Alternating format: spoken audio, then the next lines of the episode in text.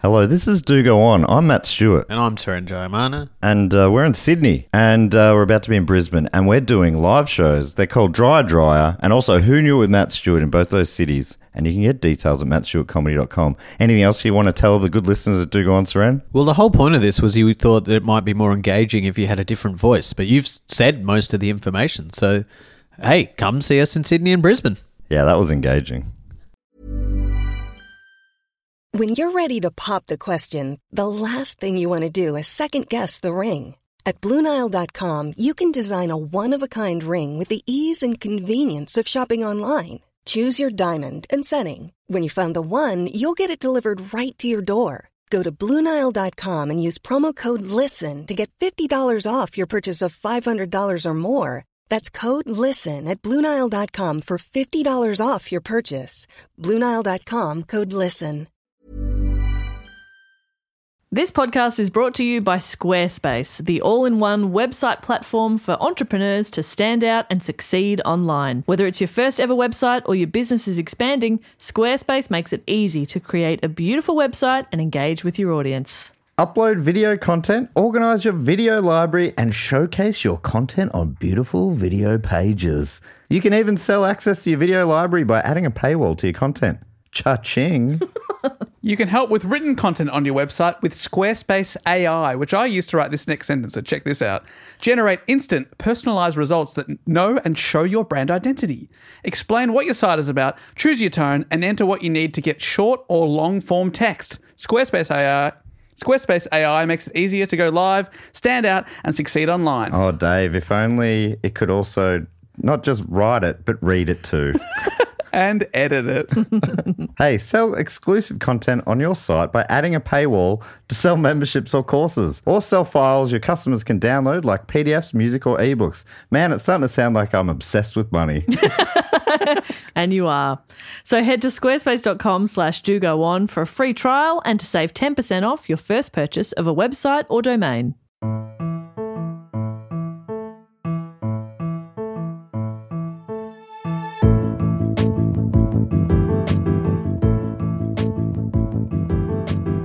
Hello and welcome to another episode of Do Go On. My name is Dave Warnicky, and as always, I'm here with Matt Stewart and Jess Perkins. Hello, David. Hello, Matt. Hello, Jess, and hello, Dave. Hello, Jess and Jess's cat. I don't have a cat. Fuck. My cat is dead. How dare you? I always bring it up. I bring. I love to bring up people's dead pets. Yeah, you always you're like, hey Jess, how's Archie, your bird that died when you were seventeen? Dave, the pet cemetery Warnicky. I finally got the nickname. That Uh, makes sense now. I just love to break the ice. Okay, well, Yeah. do you want to break the ice on this show by explaining to new listeners how it all works? Well, thank you, li- new listener, for tuning in to the show where we take it in turns to report on a topic often suggested to us by one of the show's listeners. We go or away. Oh, sometimes it's by many of them yes. because we have heaps. if you're w- If wondering, you're, wo- if you're worried about us, you're like- not the only one. Yeah, we have. He- there's heaps of people listening right now. Yeah. pretty cool, huh? Four, five, six. Easily, I don't even know. It could even be double fi- figures. could be a million, One of them's called Terry. definitely. G'day, Terry. Hey, and Terry. We go away, we do a bit of research, bring it back to the group and Terry, and um, we always start with a question to get us onto topic. It's my turn to do reports. Jess and Matt, my question for you is Abebe Bakila won the gold medal at the 1960 Olympics for what event? High jump, a baby Bakila. What a fantastic name. Incredible rhythmic name. Right off the- gymnastics, Right off the bat. Okay, you were f- closer in the first track and instance. so it's track and field. It's athletics, yes. Uh, Uh, marathon. It is the marathon, correct. you fucking piece of shit. I'm like, what would be noteworthy? Oh, this guy jumped. Who cares? This guy ran for Wow. ages. Now I'm listening. Wow. Just- and he also did a bit of a jump What? into my heart. Okay. Uh, this topic was suggested by uh, just one person, uh, Sheikh, Terry. obviously Terry. Every topic is always suggested by Terry, but he, he actually asked us to stop shouting him out. Sorry, He's Terry. like, Made him please, feel weird. leave me alone. trying to go about my life. yeah, I'm trying to drive my, my bus, and you keep saying my name, and I go, oh, is someone talking to me? Oh, no. It's just the podcast I love. Uh, so, it's uh, big shout out to Sheikh Shrikantia from Denver, Colorado. And when you tell us what, why we should do the topic. Yeah. We can tell us why we do the topic. And there's a link on our website if you want to suggest a topic. Anyone can do that.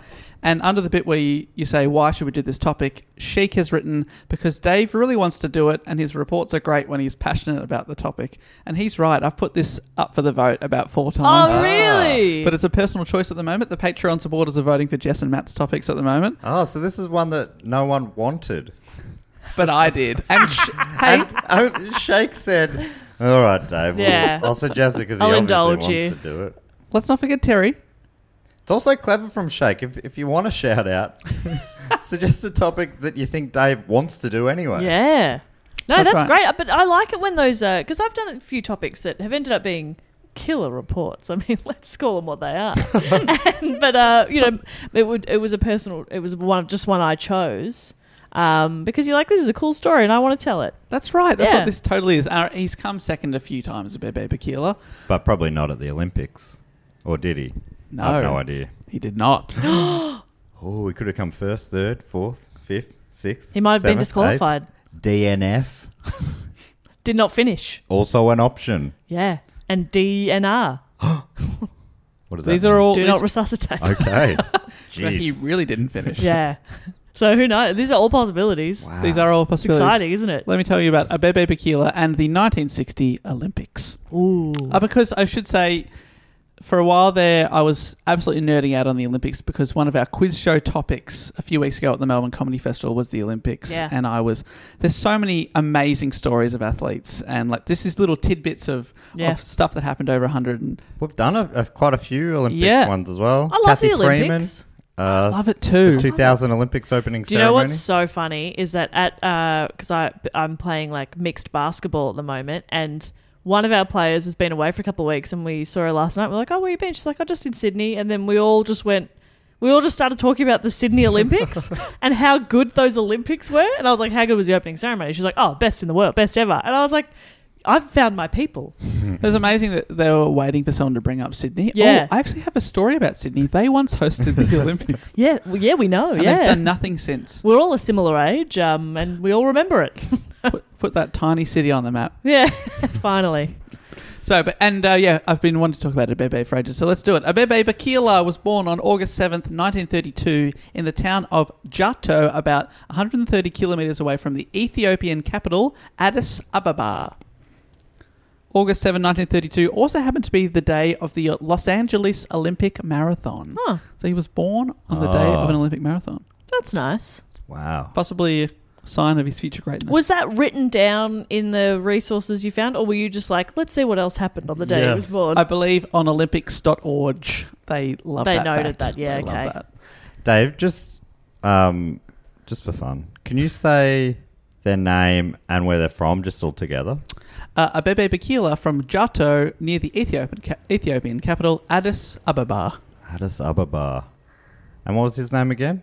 Abebe Bakila. Abebe Bakila, f- who was from near. Say that again. Addis Um, Ababa. None of it's going in, but I love it. Every time you say it, and then it just vanishes straight away. Now, there He's are, going to say it a bit, I reckon, Okay. throughout this. and there are many names on this episode that I will have an attempt at. oh, I yes. will Yep. say because the marathon has people from all over the world competing in it. I'm going to say a lot of course. athletes' names on this. Googled a few, having a stab at the others. We're always doing our best. I think that's the thing to remember, and we're do- trying to do it as respectfully as we possibly can, and sometimes we butcher it. yes, What a And we're beautiful sorry. name, though. Just one more time. Abebe Bakila. I love I it. love Me it. too. A baby Bakila. Oof, that's good. So I'm good. going to have a go at his parents now. His mother was uh, They're wood- dogs. What were they thinking? They should have encouraged him. He was clearly talented. no, his mother was uh, Woodanesh Beneberu, Okay. and his father was Demisi, who was a shepherd Great. working with sheep and cattle. Yeah, we know what shepherds do. Yeah, they don't work with cattle. Shepherd. Just you know, it's, It would be a coward if they Yeah. worked with cows. which is what you do, Dave. I assume, based on your cowardice. You having a go at me Could now? I get something for cowards? was That was fantastic. very good. Was that a pun, Dave? Yeah, it's a pun. That's a pun. I did Um, yes, a pun. Oh, you did a pun. Respect. I've never been able to do puns. Not on purpose. Coward. Coward. Like That's funny. shepherd. Yeah, shepherd, shep, coward. Yeah, Huh? it's a bit of fun. I'm having fun with words. Oh, That's what, that's something Dave didn't mention at the top. But that's a big part of this, this show. We have fun with words. Fun with words. Just getting us to repeat the name of the topic many times. Sorry, who? Who is this about again? Abebe Bikila. Well oh done. my god, I love that name. Uh, so, just for some context, which gives even more significance to this already significant story, we'll quickly talk about the history of Bakila's home nation of Ethiopia, which, according to Britannica, is one of the world's oldest countries, having is- existed for millennia. And sort of the boundaries have changed over time, but they've sort of had the idea of a country there for a long, long time. During the so called scramble for Africa beginning in 1881, seven Western European powers invaded, annexed, and colonized most of Africa. What a real shitty time. Oh my god, so so awful, and I mean nearly all of it. Ethiopia and Liberia were the only African countries to secure so- uh, sovereignty from European colonial powers, with Ethiopia defeating Italy in the Battle of Adwa in 1896. Wow. So they fought for their freedom and won. They kicked Italy out. Get out of Fuck here, off, Italy. Id. Yeah, get out of here, Italy. Get out of here, Italy. G- leave the pizza though. That's delicious. yeah. Thank you. Thank you. Okay. All right, now goodbye. Now goodbye. Hooroo. Ciao. Ciao. Arrivederci. Fuckos. Arrivederci, fuckers. This translating? yeah. This all changed though when in 1935 Ethiopia was invaded and occupied by fascist Italy. So they came back, who merged it with similarly possessed Eritrea and Somaliland to become Italian East Africa. Ah, yep. During the Second Italo Ethiopian War, so they had a bit of fighting around this in 1935, which lasted till 1937. When he was just three years old, Abebe Bakila's family was forced to move to the remote town of Goro. The family eventually moved back to Jato, where they had a farm. Hmm. In 1941, so he's only three years old at this time, but the family has to move. Italy has uh, come and occupied their country. It's a pretty bad time. But in 1941, Ethiopia was liberated from Italy by the British Army and local resistance fighters. Cool. I do, I, this is a bit of a hot take. I reckon war is no good. But what i- is it good for anything? And if so, what? Dave, absolutely nothing. Mm. But I think it's uh, I think it's great that uh, countries back then and now to some degree are like, I want a bit of that over there, so I'm just gonna take I'm it. going to take it. I'm going to walk in. I'm going to kick a door down. I'm going to say, gimme. Mine now. Ah. Gimme. Nah, but it's ours. Nah. Beautiful time. Beautiful time. Hey, Beautiful way that we, uh, that we, you know, go about our lives. Mm. Hmm. Give me this. No. Go on. All right. Anyway, just a hot take there from me. Just a hot take, Not, and- not a fan of war myself. And um, this whole Italian side of things may come back in the story later. So let's park okay. that. So he's brought that up for a reason. That's interesting. Yeah, he got, he got into Vespa riding. World champion Vespa rider. He's one of the best. That's one how of the he best won we've the ever marathon. vom seen. vom. I'm afraid it doesn't say anything in the rules about not using a Vespa. Oh, He's he's got got us. us. He's got us. He's smart, this guy. Yeah, they had to change the rules after that. Close that loophole. Wheels don't count as feet. Uh, when he was a boy, Abebe played Gina, which is a traditional field hockey game popular in the Ethiopian highlands, where the goalposts are sometimes miles apart. Oh wow. I reckon I could score a goal then. I could hit that target. I reckon you you could still miss. Oh, I hit the post. I always think hitting the post should be worth double points. yeah. It's harder to do. It'd be really hard to do it on purpose. You know? So when it happens by accident, you're like, just give him some points. or they should go to the player and say, "Did you do that on purpose?" Because if Yeah. you did, that'll be ten points. But if you didn't, that's one. Be honest. Yeah. Yeah. And they'd say, I nah, it was an accident. Hey, Uh. for your honesty, here's a bonus nine points. If you yeah, do you remember the um, that famous scene in The Champions or The Mighty Ducks, as it was also known, Yeah. when uh, Gordon Bombay Yes. the coach played Emilio by Estevez. Emilio Estevez was still bitter about his, his game where he he uh, he missed he hit the post. Am I remembering this right? I don't know. And he said, just a couple of inches to the right, and it would have been a goal. My whole life would be different. But then Charlie, played by the guy from Dawson's Creek, Yes. said Which one? Joshua James- Jackson. Joshua Jackson said, "What happens if it went a couple of inches to the left? Then it would have missed altogether." And Gordon Bombay said, Never thought about it like that. Isn't that beautiful? Fucking hell. My Gordon goodness. Bombay, big big shot guy, Yeah. rocks up in a limo. Limo with a and, suit. And he learns something from a Learn something 12 year from old this boy. kid, this neighborhood boy. wow. I like the cut of your jib, Pacey. You're all right, kid. You're all right. Guess I never thought about that. Maybe, but also it's pretty funny to be like, I was a reasonably good hockey player as a child, and I missed a goal one time. And if I hadn't, my life would be completely Everything would have different. been It's like different. you've turned up in a limo. Yeah, I why- think you're all right. I don't remember that movie barely at all, but Did why you, is he complaining? Did you, as an 11 year old, put a lot of money on that game, and now you some bad people are hunting? No, you're fine.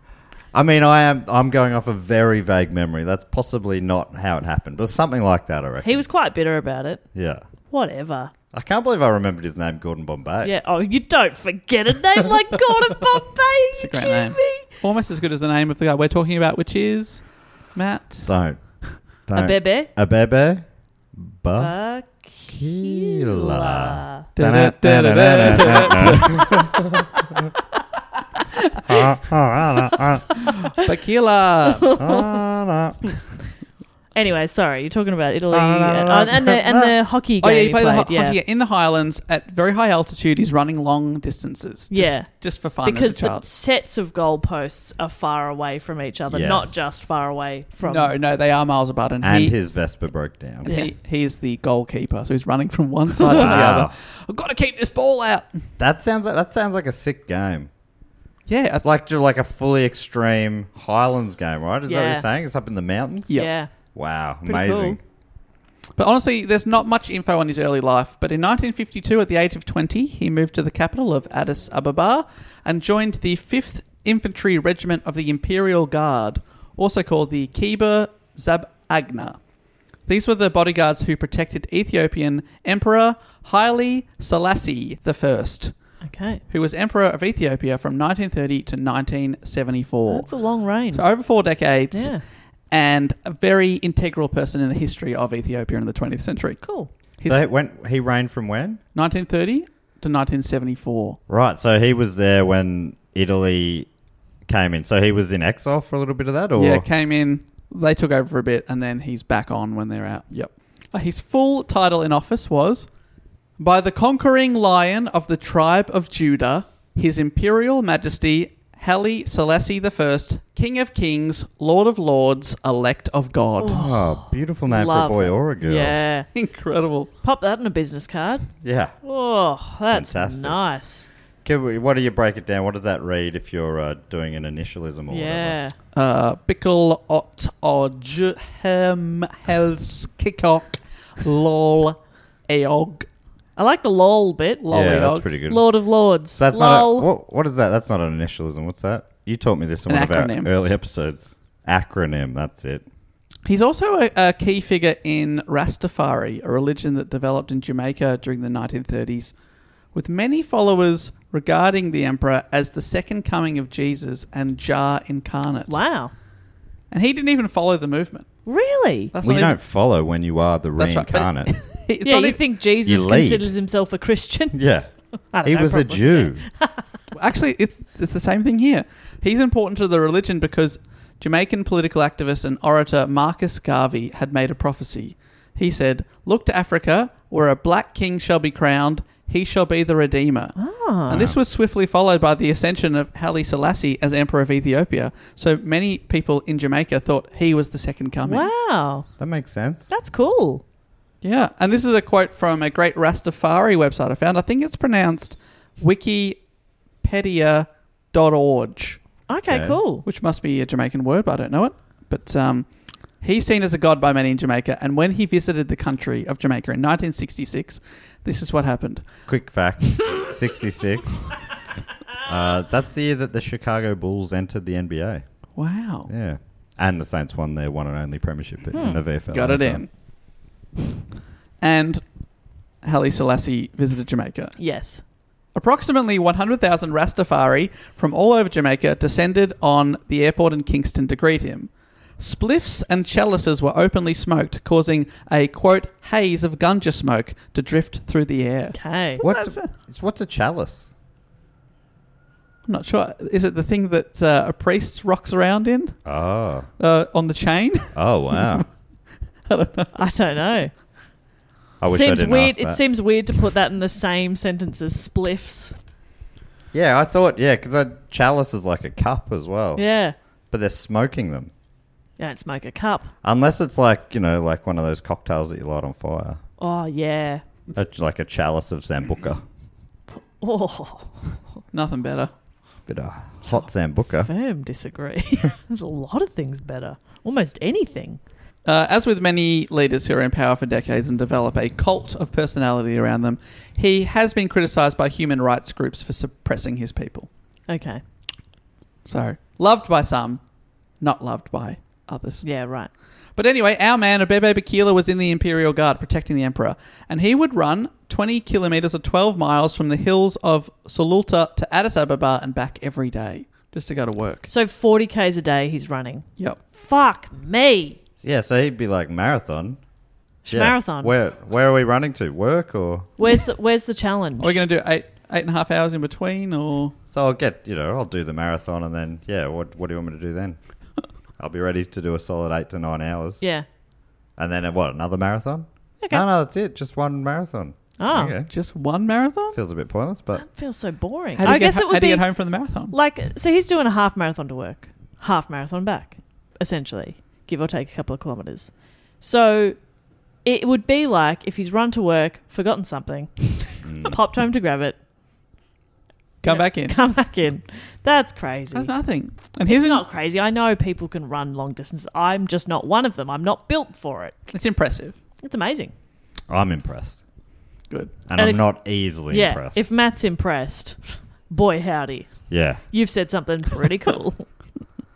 Got your attention? So he's running to work every day, and his endurance was noticed by Oni Niskanen, a Swedish coach employed by the Ethiopian government to train the Imperial Guard. wow, what an interesting job. Uh, Yeah. Cool. And Niskanen started training Bakila for the marathon. He identified him and said, I reckon that you'd be great for this event. When Abebe was 24. So he only started training as a runner at the age of 24. That's old. yeah. for Olympians. Yeah, for you Know, sure. yeah, that's you're ancient. A lot of people are retiring by that age. Uh, Yeah, exactly. Especially like gymnasts at, at that age. It's like, oh my god, if- congrats on your last, your tenth Olympics or something. So it's it's also fun to think like he's just taking it up, e- Yeah. even though he's been running a marathon every day. yeah, yeah, basically. yeah.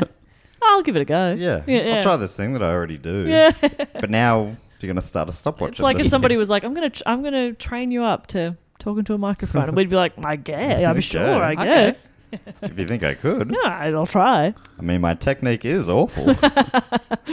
That same year in 1956, he entered his first marathon event, the Ethiopian Armed Forces Championship, where he finished second to Wami Baratu. It's first ever marathon. Came second. That's pretty great. Pretty good. 1956. Huh. See, my dad was born. it was the year of the Melbourne Olympics. Yes, that's true. And also the year that TV came to Australia. That's true too, because of the Olympics.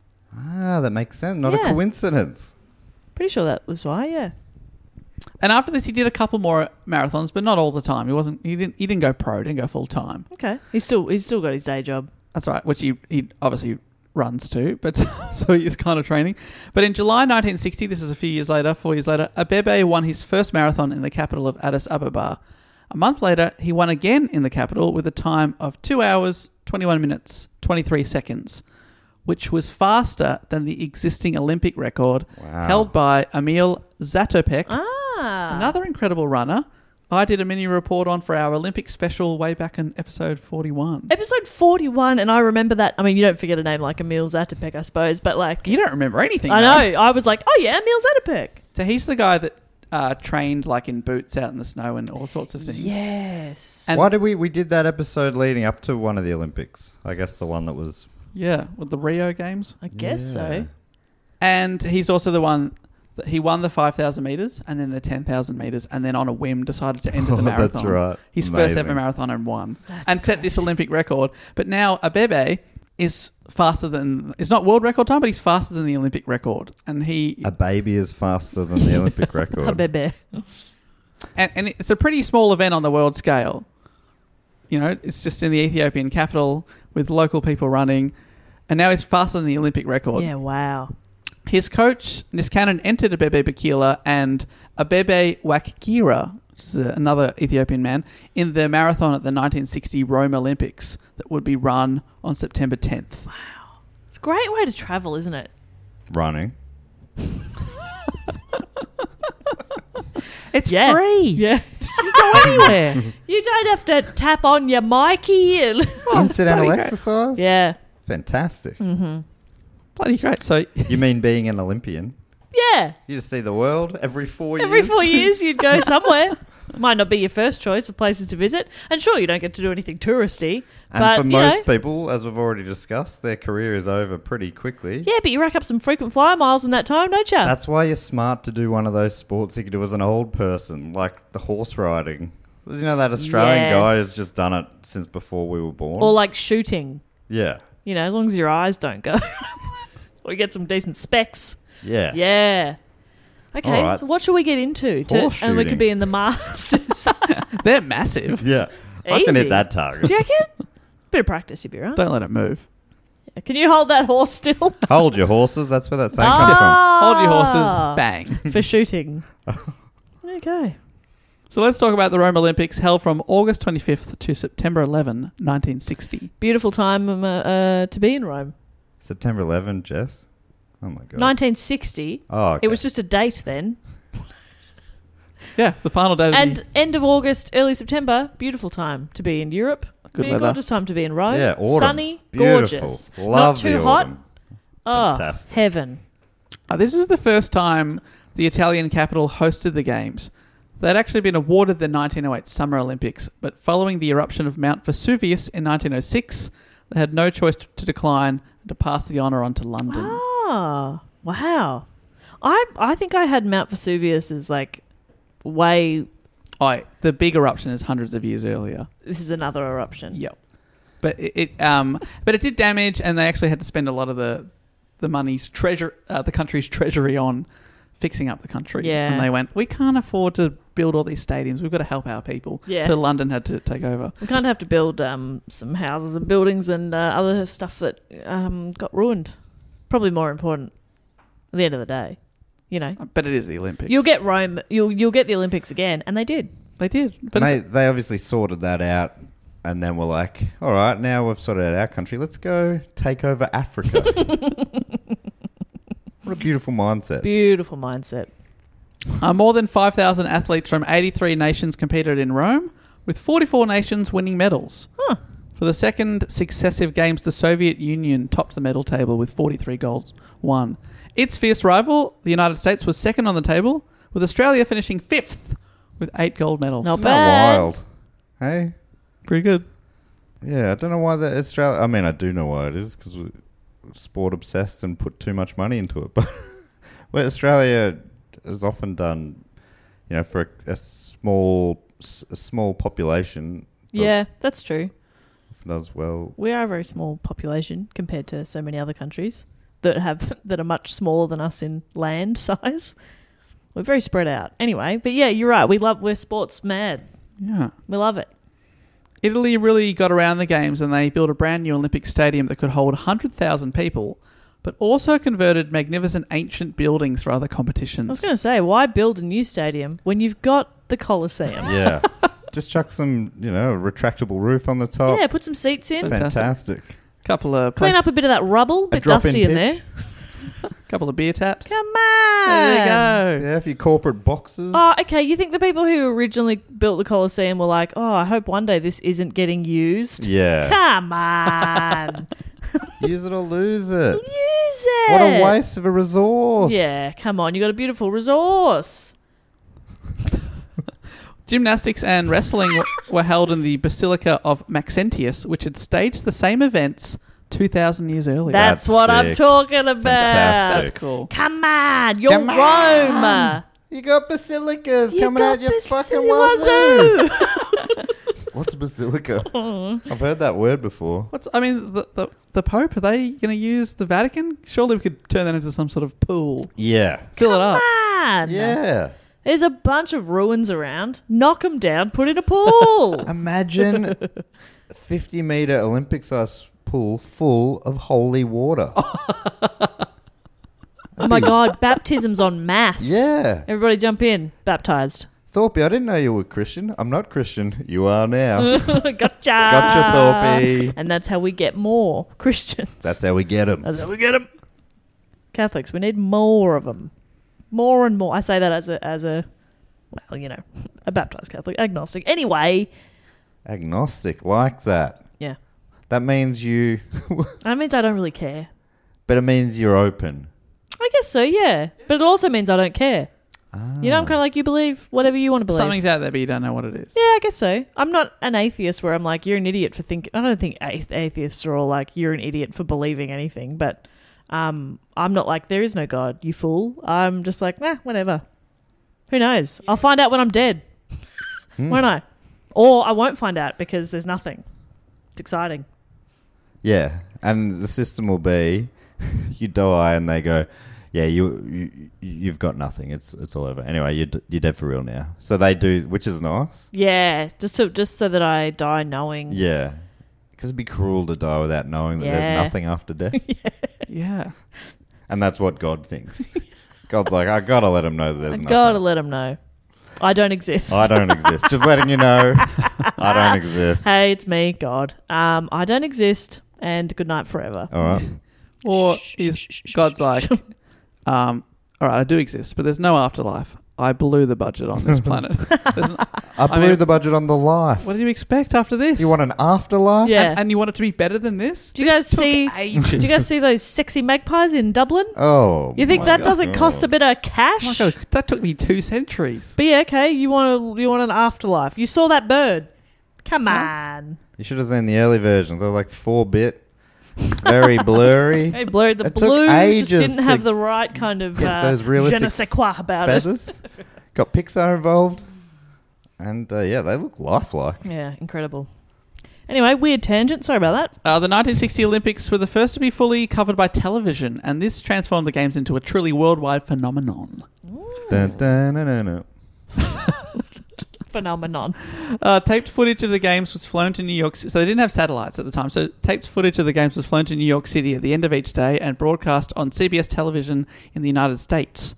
Eurovision provided live television broadcasts throughout Europe. So it was seen by millions, and it was a massive, massive Olympics.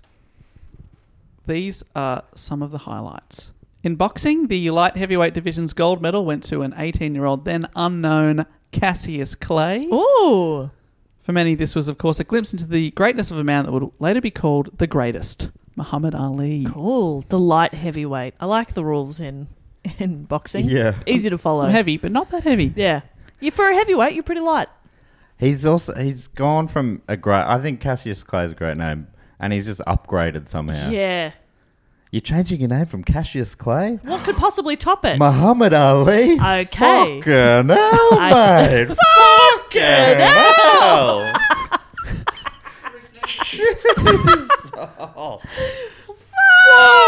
Good. Save some for the rest of us. I like the thing. I like the idea of Muhammad Ali coming to you to to like run this by someone. Oh, doing a bit of spitballing. All right, Yeah. these these are these are on the short what do you list. reckon? Be honest. Cassius, you're changing your name. You're crazy. Phil Smith next. no. Tracy Pecker. Well, that's a little bit Peck better. is good. Peck There's is something good. there. Muhammad Ali. Oh, oh my. my god. Oh my Fucking hell. Tracy God. Pecker, fuck off. Uh, so he, he won the, the gold medal, which is very, very cool. American swimmer Jeff Farrell won two gold medals in swimming. He underwent an emergency appendectomy six days before the Olympic And then trials. won two gold medals. Yeah. What's an Bloody hell. appendectomy? Taking out your appendix. Ah, yep. It's a penis enlargement. right It's a penis enlargement surgery. So actually, he had more drag in the rudder. water, and he still won. And help, the help doctor with went, steering. the head of the team went, Are you sure you couldn't get this dick surgery after? He's like, He's only got availability six days Yeah. before the game. You know Sorry. what surgeons are like? You got to book in months in Sorry about advance. this. Uh, American swimmer Chris von Salzer. Oh. Incredible. Yes, Uh, won four medals in women's swimming, three of them gold. very good. Well done, Chris von Seltzer. Don't even bother mentioning the other one. and you didn't. Who cares? But it wasn't, it wasn't gold. Who cares? Might as well be a piece of shit. then. Yeah. Oh, you got some gold and some piece of shit. It was a medal made out of shit. Yeah. Silver, first loser. Get out of my face. Uh, sticking with the Ameri- Americans, the U.S. basketball team took its fifth consecutive gold medal. The squad, which starred future Hall of Famers Oscar Robertson, Jerry Lucas, Walt Bellamy, and Jerry West, whose silhouette is still the NBA logo. Jerry West. so funny that I was talking to you off cool. uh, just before we started about a guy who's uh, in winning time has been characterized as this angry man. He's like, that's not me at all. That was Jerry West. Oh. Ah. No, Yeah.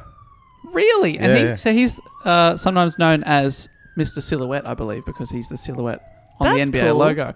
His other nicknames include Mr. Clutch, Okay. which I love, and also Zeke from Cabin Creek. Okay. for the creek near his birthplace in uh, Cheyenne, West Virginia. Zeke could not be further from Jerry West, though, could it? Oh, I, I just thought that was the best nickname. Zeke from Cabin Creek. It's long for a nickname. Well, it's kind of like the, the Larry Bird one that came came later. What was his? The Hick from St. Lick or something like that. Yeah. So good. He's his uh, portrayal in this show is also pretty funny. Like just real Helping himself to other people's eskies. Right. Like that? As we talked about in the Michael Jordan episode. Yeah, no, it's, it's just he, he's very grumpy and glum and um, yeah. Hmm. That's not the Larry Bird I know. But now that I know that Jerry West is like, that's not who I am at all. I'm like, can I believe any of this? Yeah. It, do- it also it had a, a, a brief episode about this is a HBO show for people who don't know about the Lakers in the seventies and eighties, but uh, they did a an episode like the start of one of the episodes was a flashback to uh, Kareem Abdul-Jabbar changing his name to Kareem Abdul-Jabbar. Talking of great name changes, Oh, yeah. I can't even remember what his original name was, but Kareem Abdul-Jabbar Was it Tracy Pecker? yes, he changed his name from Tracy Packer. A good choice, I think. Oh, do you want me to? Sorry, you're looking at me like that. No, no, you. Uh, we thought you were mid sentence. Sorry, I thought you were mid story, but I mean, do I mean his name's Kareem Abdul-Jabbar? What else do you need? I think I that's don't know. maybe my favorite all-time name. it's amazing name. I know people will be yelling at their iPods if I don't say that he was born Ferdinand Louis Alcindor Jr., which is also pretty good. Far out. Ferdinand, a that is very good. strong first Ferdinand, name. Yeah. Very But strong. he's like, it would have been the same story. Hey, Ferdinand, what's up? Just upgrading my name. What are you talking upgrade about? From Ferdinand Lewis Alcindor Jr.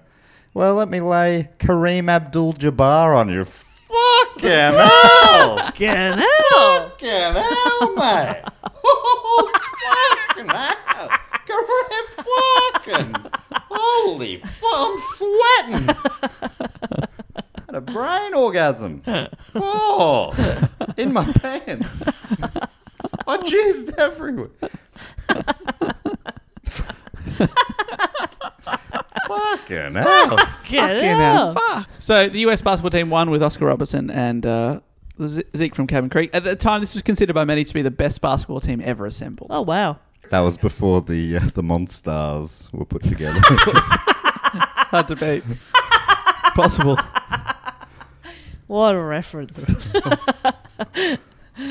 Uh, according to Britannica, the decathlon featured a tightly contested battle between Rafa Johnson of the United States and Yang Chuang Kwang of Taiwan, close friends who had both attended the University of California at LA, uh, at Los Angeles, and trained under the same coach. Rafa Johnson later became an actor. He won, Oh wow. which is cool. He was in the James Bond movie License to Kill. Wow. Amazing. Jeez, there has not been a dud name in this whole No, thing. Even incredible. Jerry West is I fantastic. think we've just gotten shit at names. Yeah. Names suck Have now. we run out? I- We must have. Jeez, I've got the most boring name. Yeah, you do. But I'm I'm feeling inspired. Yeah. I can just change my name. What are you going to make it? Oh, Muhammad Kareem Oh, Jabbar? fucking hell. Just combine two great names. That's good. Somehow I've combined I two don't- great names and made it worse. You're really more of a vanilla name, like Matt, Yeah, I guess you got to pull it a off as well. boring beige name. well, well, we're going to bring things, Fucking hell. bring things back home now. There's an Australian name. Australia's own Herb Elliott. Oh, yeah, it's a Love good name. her. It's That's a a good great name. Good name. Uh, won the men's 1500 meter sprint in one of the most dominating performances in Olympic history. He won by 2.6 seconds, which meant he was over 20 meters ahead as he crossed the line Ooh, Herb. Oh. and broke the world record. Wow. 20 meters. 2.6 seconds. That is so long. That's crazy. So long. Also for Australia, Dawn Fraser won her second gold medal for the 100 meter freestyle. How dawn? Al Dawn. And Murray Rose, a name that you sometimes mention, Matt, when you're trying to think of someone else, went back to back in the 400 meter Oh. freestyle. Ah, awesome. Yeah, I, always- I get him and Lionel Rose confused. Another great Aussie sports person. Uh, Britain's Don Thompson had prepared for the 50 kilometres walk by exercising in his bathroom in Kent, filled with heaters and boiling kettles. That's amazing. It paid- Electricity bill through the roof. well, it paid off when he won the gold medal. Wow. So, but it's a 50k walk. I'm assuming he's also doing some walking ex- Uh, training. He's probably just on the spot because obviously uh, Rome is a lot hotter than in, than Kent. Yeah. So he, wa- he's, one- he wants to have the endurance for when he's getting hot and sweaty. So he's just walking on the spot with kettles and boilers. oh my That's so god. good. What's it? What was his name again? Don Thompson. 'Cause that, that feels like it shouldn't be good, but that's a great name That's as a well. good name. Don Thompson. You don't get that many dons anymore. No, But I'm not naming a little boy Don. Don. Come on, Don. Pop What- your shoes on. Come on, Donny. Donnie. Yeah, Donnie's not as Nah, good. that sucks. I like Don, but I don't like Donnie. Donnie. Don't really like Donald. Oh, yeah. I was trying to think of what Don is short for. Donald. No, I don't like it. But Don. Don. But it probably it's depend the surname at Tom Don Thompson. Yeah. It's like that's Don good. Johnson was someone, was he? An actor or something? That's another good name. You just like the on on. Yeah, I think that's what it is. What about the name Onon? Pretty good. on, on, do I keep Stewart? On on Stewart. No, nah, it doesn't work. On on Thompson. What about Don on on Thompson? Don Onon. Don on on Thompson. I love it. I think I like. I think I like it. Is- and is it all one word or is your middle name Onon? I think my well, I was thinking my middle name was on on, Don, Don on on Onon Thompson. Thompson. but then there's no guarantee people would say it, so maybe I've got to just bring it up to the front. Don on on, first name Don on on, Why don't you bring it right up to the front and say Onon Don Thompson? on on Don Thompson. What about what Don on on Don Thompson? Don Onon Don Thompson. On on Don on on Thompson. oh yeah, on on Don on on on Thompson. Yeah. What What do is you- there's options I really here. feel like that, that T8 is in the, in the wrong. Don Onon Ompson. Oh, Don Don on on Don Thompson. Oh yeah. Thompson. What about Don Thompson? Don Onon. So your first name is Don Onon. Yeah. Middle name Don. Yes. Surname Don Ompson. Yeah, Don on on Don- Don, Don Don on Thompson. Thompson. I love it. I love it. Oh my God. All right, I'm going to make a few calls. Fucking hell. That's all I can say. Uh, Deed Pole?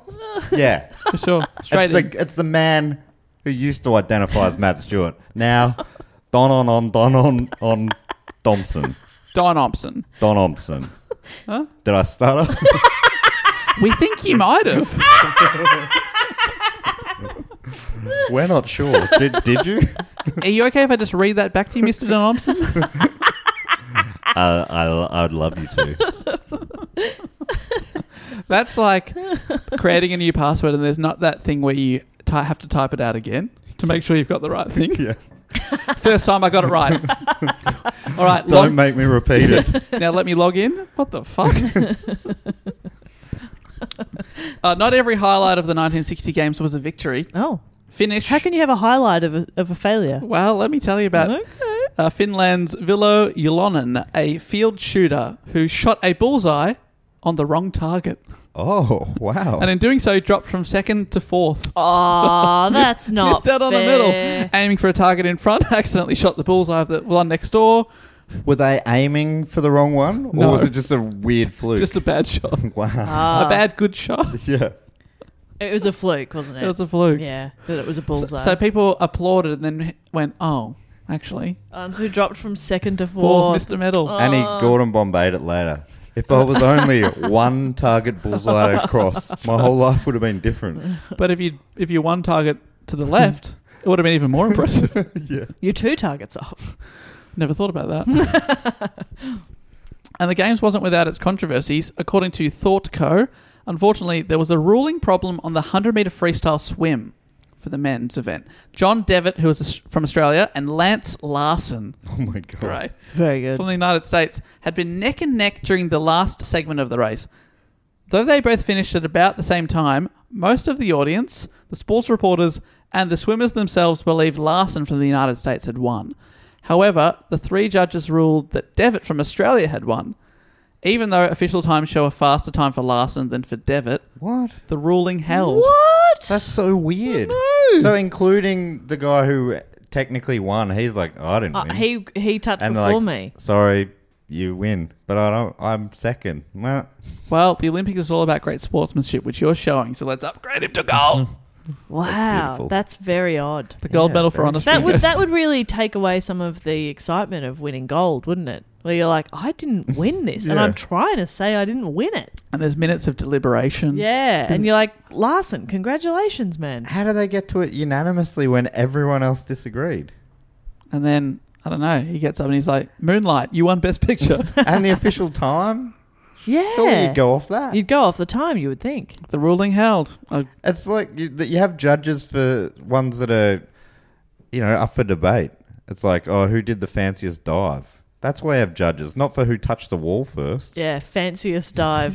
who touched the wall best? Yeah, that's right. Not does- first, best. Gr- who touched Graceful. Who touched the wall with a bit of flair? Yeah, a Who bit made- of panache. Who made the wall feel something? Yeah. Who made us feel something in the way that they touched the wall? Oh, definitely Larson. Yeah. Well, I have to stop down and mention Wilma Rudolph, an American runner with an incredible story. Born in St. Bethlehem, Tennessee in 1940, she was the 20th of 22 children Nope. from her father, Ed Rudolph's two marriages. That's so many children. I mean, does a question come to mind? Oh, do they know what's causing it? But also, Ed. Fucking hell, man. Fucking hell. Fucking hell. 20 of mate. 22. How much sex do you actually need? do you know what I mean? 22 is too many 22 times. times. Save some for the rest of us. You've had sex 22 times. Must be knackered. oh my God. Oh my god. How do you get anything done? Uh, Rudolph, so Wilma Rudolph, the 20th child, suffered from several early childhood illnesses, including pneumonia and scarlet fever, and she contracted infantile paralysis caused by the polio virus at the age of five. wow. She recovered from polio but lost strength in her left leg and foot. Physically disabled for much of her early life and told by a doctor that she would never walk again, Rudolph wore a leg brace until she was 12 years old. She also could not walk without an orthopedic shoe until she was 11, but she was determined to compete and began playing basketball. She later became a, a high school all star, being Wow. nominated as an All American in basketball during high school. Wow. So she wants to compete. One day, apparently, her mum came out into the backyard and found her playing basketball and was like, How are you doing this? Wow. And then she was just super determined. She then turned to track and field events and began running. And at the age of 16, remember, this is only four years after taking off the leg brace, still in high school, she competed in the 1956 Olympic Games and won a bronze medal in the 4x100 relay. Wow. It's a real Forrest Gump kind of thing, It's isn't it? Just amazing. taking off the leg brace. It was holding her back. You're right. Well, who knows? I mean, like, I, I, this is also in a time where their medical knowledge wasn't as it is now. So it's it's very interesting to be like, she had had these disabilities, but then was able to run Faster and- than most and people compete in the and country. That's in, that's amazing. And she improved on that even. At the next Olympics, which is, of course, Rome 1960, she had her eye set on gold and she did not go home disappointed. She won three gold medals and broke three world records in the 100 metres, 200 metres, and 4x100 metres, where she ran the all important anchor leg of the race. Wow. Is the anchor leg the last leg? Yeah, when you bring it home. Yeah. You hand it to Usain Bolt and Usain say, Bolt is the please, anchor. please catch up for the rest of us. It's such an interesting thing that it, w- it's like if you're all running as fast as you can, it shouldn't matter which order it is, but it, ac- it does. It does. Matter. Yeah. It's psychological, and there's other things at play as well. But yeah, it's really interesting. So it should just average out over your four best times. I yeah. would uh, always run second or fourth, always on the straights. Anchor.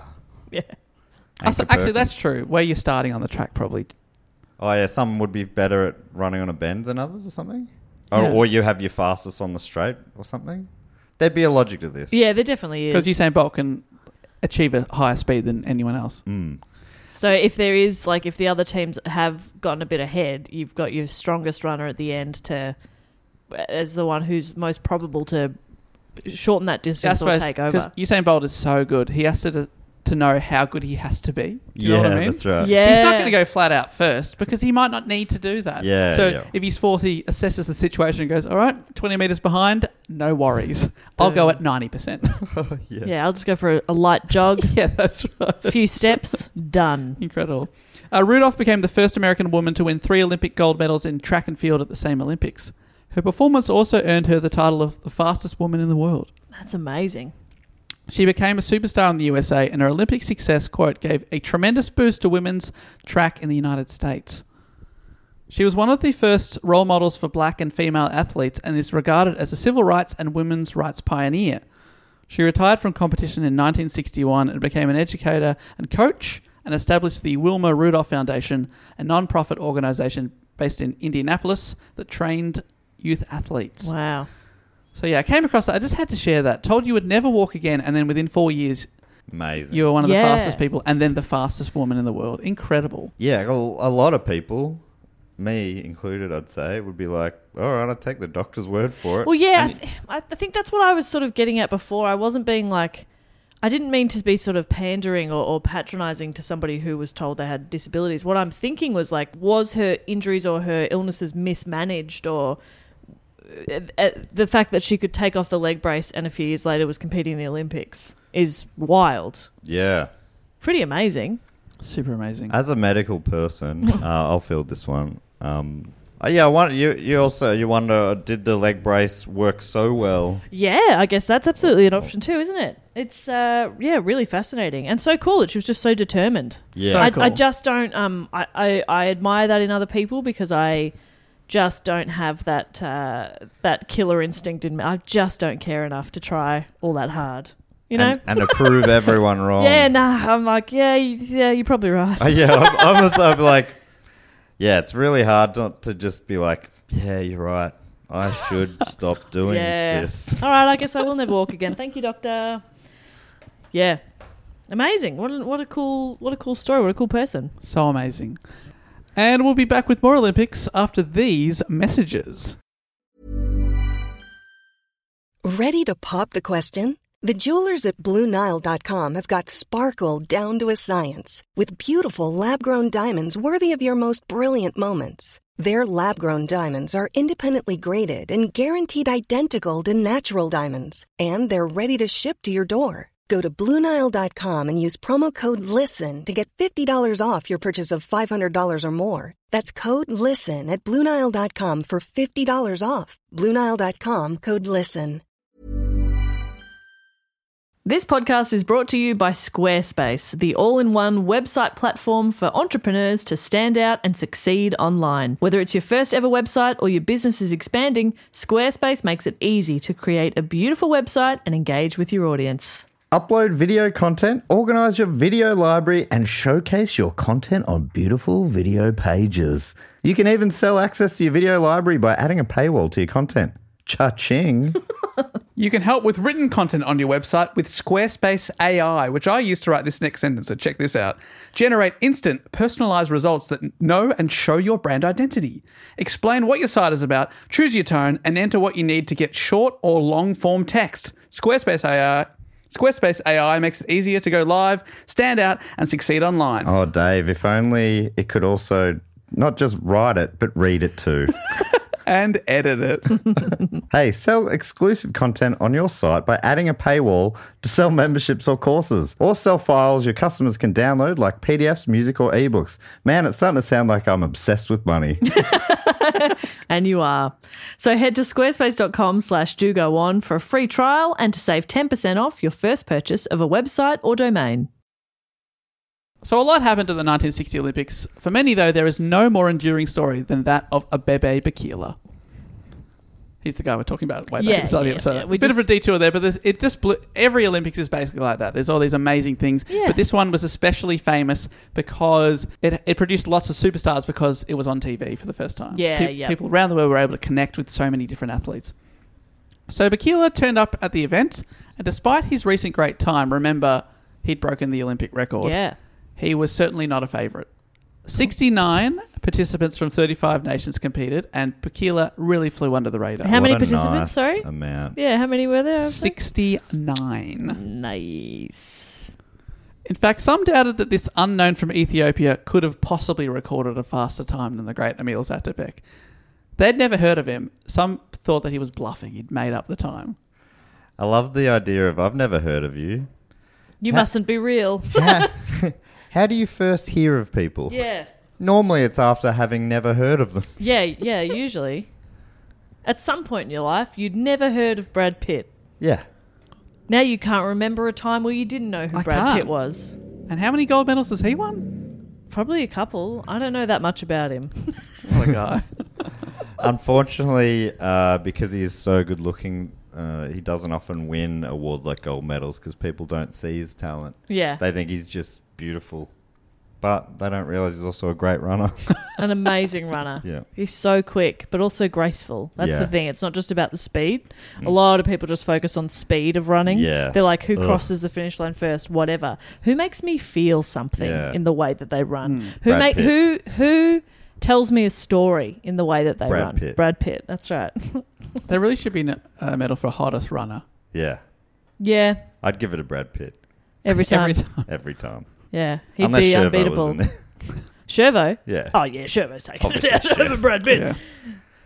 Yeah. he runs with a certain grace, and uh, he also had one of those Adam Dectomies to his dick. a week of competing. I Adam think. Dectomies.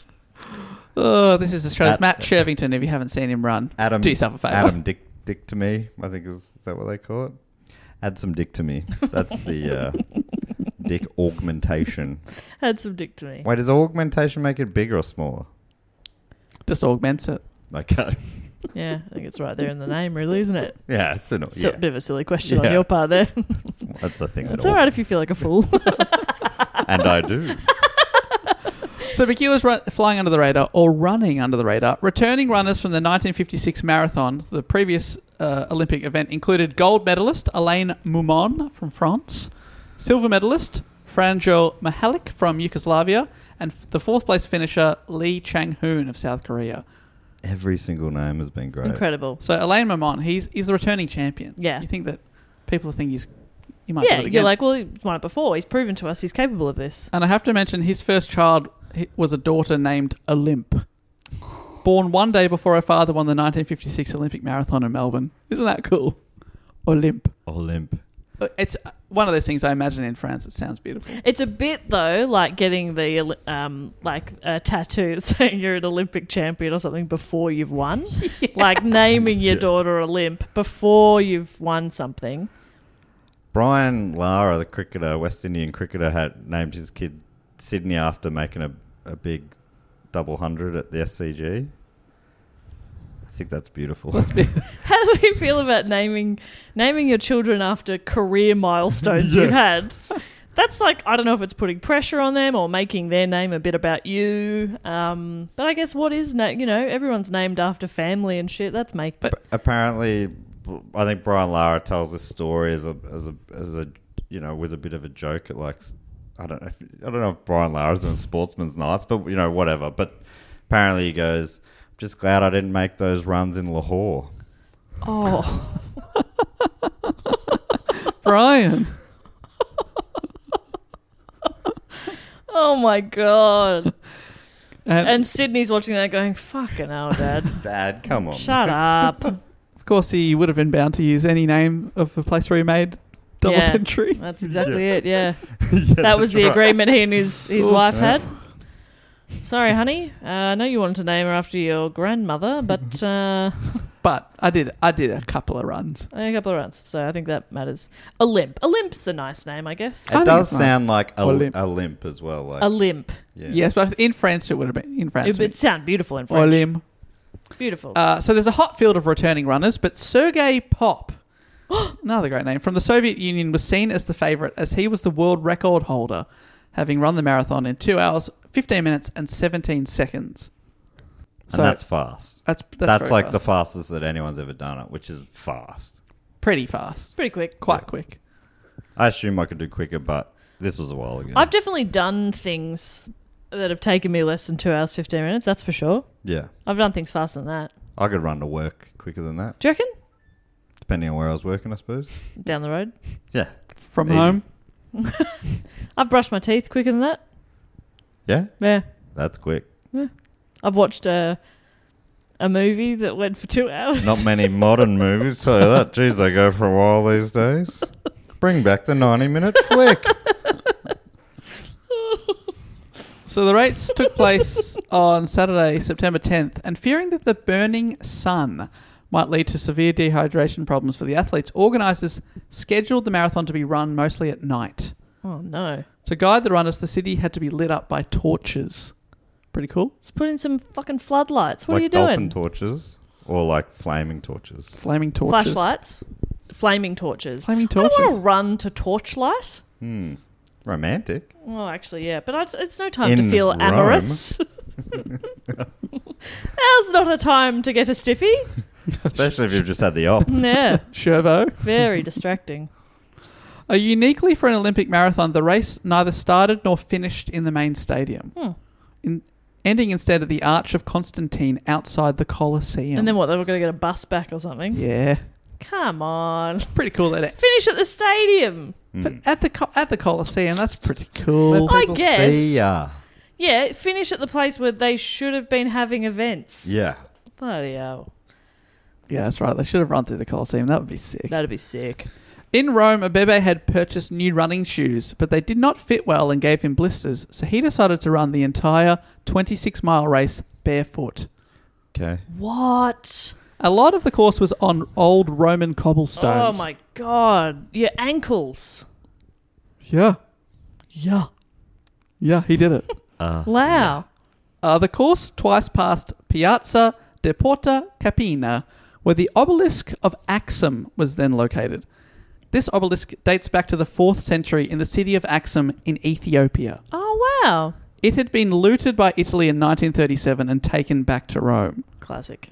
So you can see how this monument has cultural and political significance for an Ethiopian runner running past Yeah. it. And you said it was that was where it was then. It was eventually returned to Ethiopia in 2005 God, after, that's so after long ago. decades of back and forth. Yeah, that that took ages. But you can see how he's running in a country that in his lifetime had taken over his country and had looted one of their famous monuments, and he's Yeah. running past it. Rome's like, we don't have enough famous monuments of our own. Yeah. We gotta steal some. When the runners passed the obelisk the first time, Abebe was rear of the lead pack. So still in the race, but not winning. Yep. Abebe and his coach, Oni Iskanen, decided that he should make his final move a little more than one kilometre from the finish line.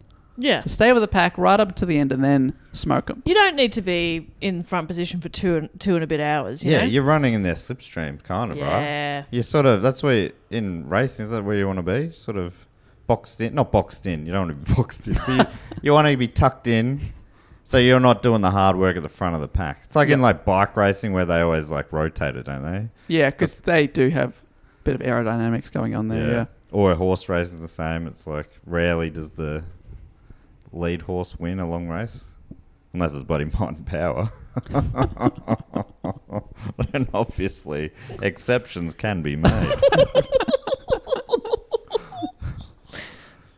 So the plan is 1k from the finish line, step it up. It was at this point that the course passed the obelisk of Axum for a second time. When Bakila reached the obelisk, he was running even with Radi Ben Abdesalam of Morocco.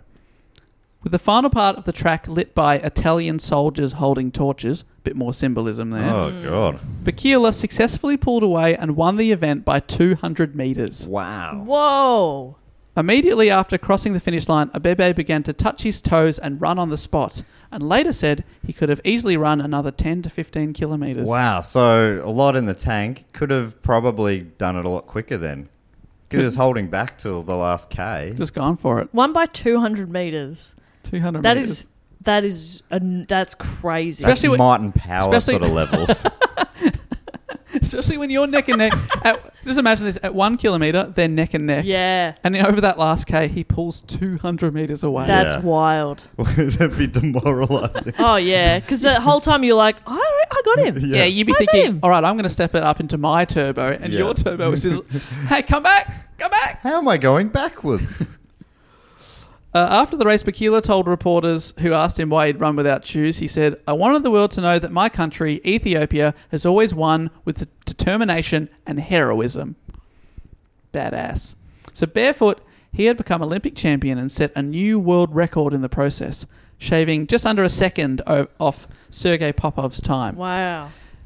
Abebe clocked in at 2 hours, 15 minutes, 16.2 seconds, and he'd beaten Abdeselim from Morocco by 25 seconds. Whoa, that's Smoked so. and this is barefoot on cobblestone. Yeah. And then and then he's like at the end, just sort of stretching and jumping around and Running looking, on the spot. And Fuck, that would be that's the that's the that's how you get into my head. Yeah. is do that and then look comfortable. apparently, people who were watching on were amazed at how fresh he looked. wow. They couldn't believe that he, everyone else is pulling up, looking like they're about to Yeah. die. And Yeah. he's just like, oh, yeah. Looking like they'd just run a marathon.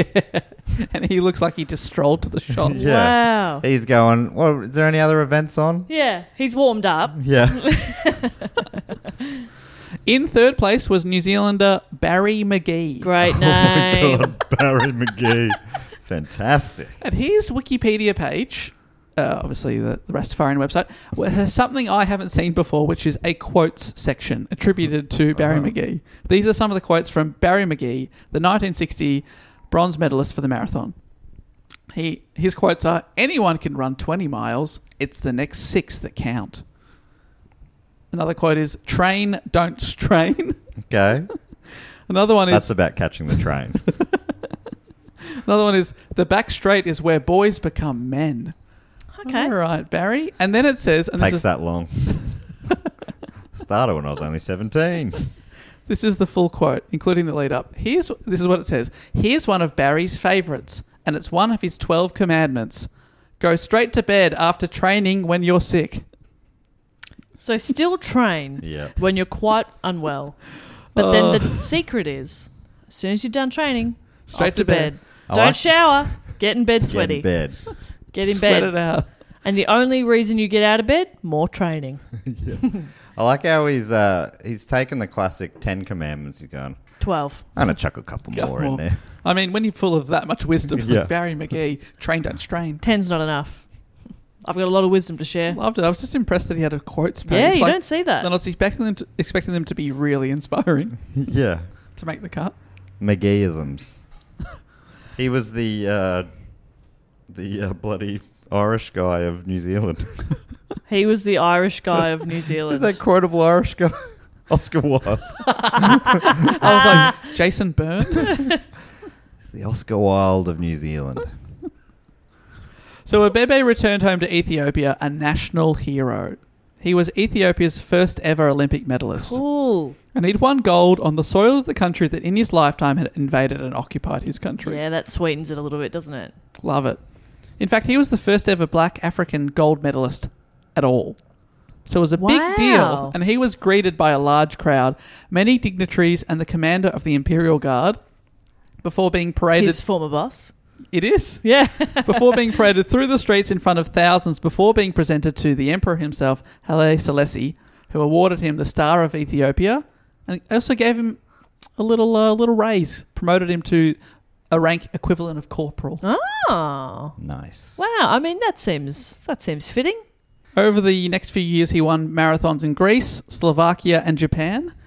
He came fifth at the Boston Marathon in 1963, which was the only time in his competitive career that he completed an international marathon without being the winner. Wow. Apparently, That's, I think the issue was it was really, really cold, Ah. and he was not used to that. yeah, that's fair enough.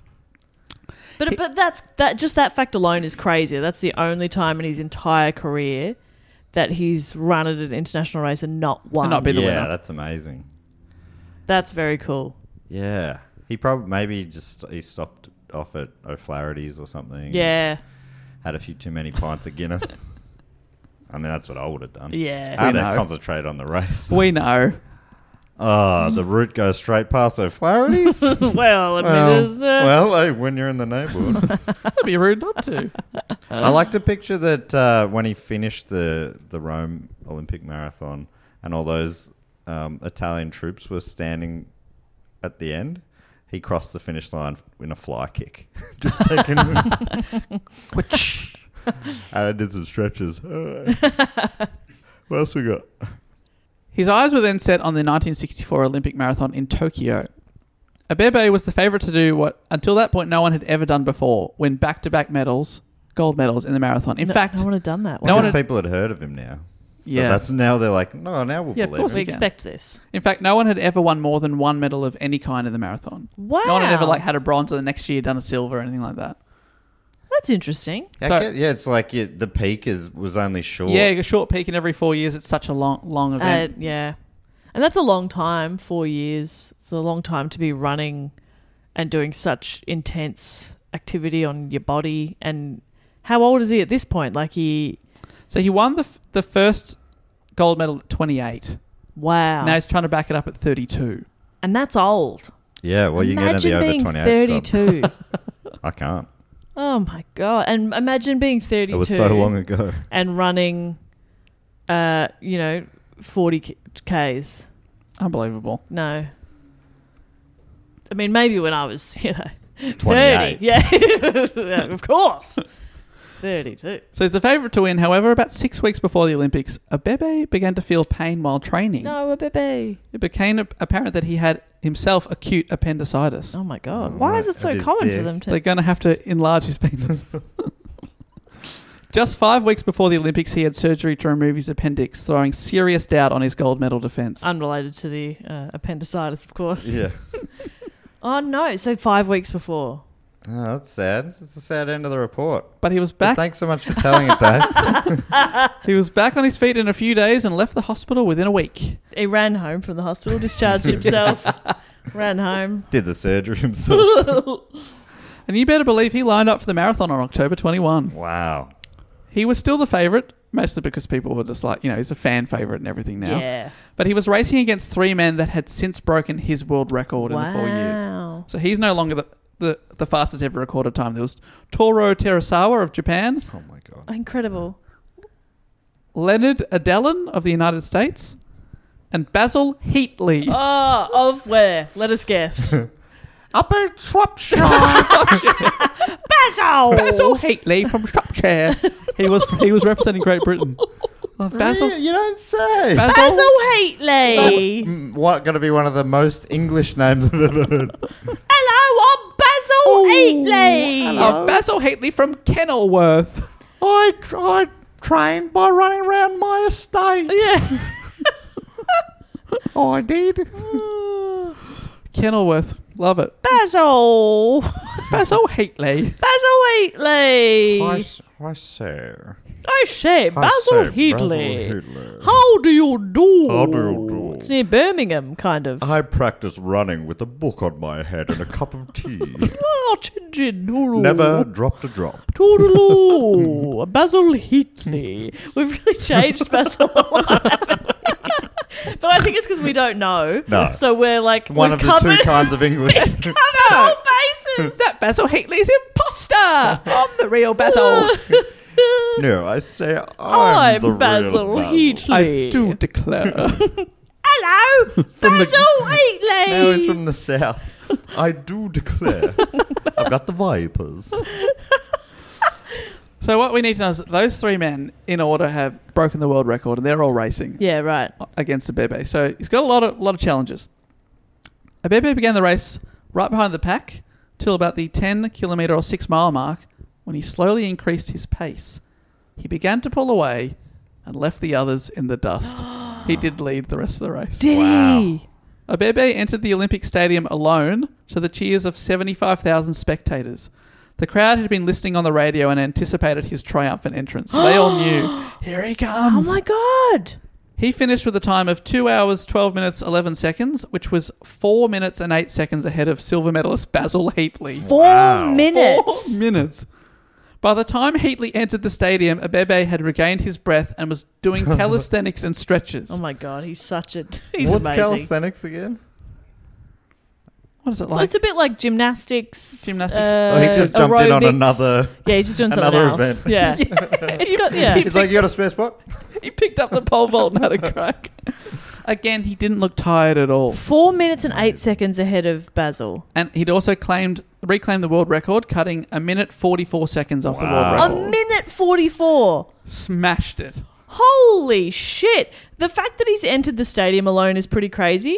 And then the fact that he's crossed the line, everybody cheers. Everybody has time to calm down. Yeah. And now we're bored because we're waiting for the others. Like he what he's grabbed the flag from from Yeah. you know from someone in the crowd. He's done a full lap at the stadium. Then Basil comes in. People have gone home. who cares, Basil? Nah, good effort, Basil. Well done. Well done. Yeah, good job. Yeah. Yeah. Oh, yeah, you're an Olympian. Oh, yeah, I guess. Third came in two weeks later.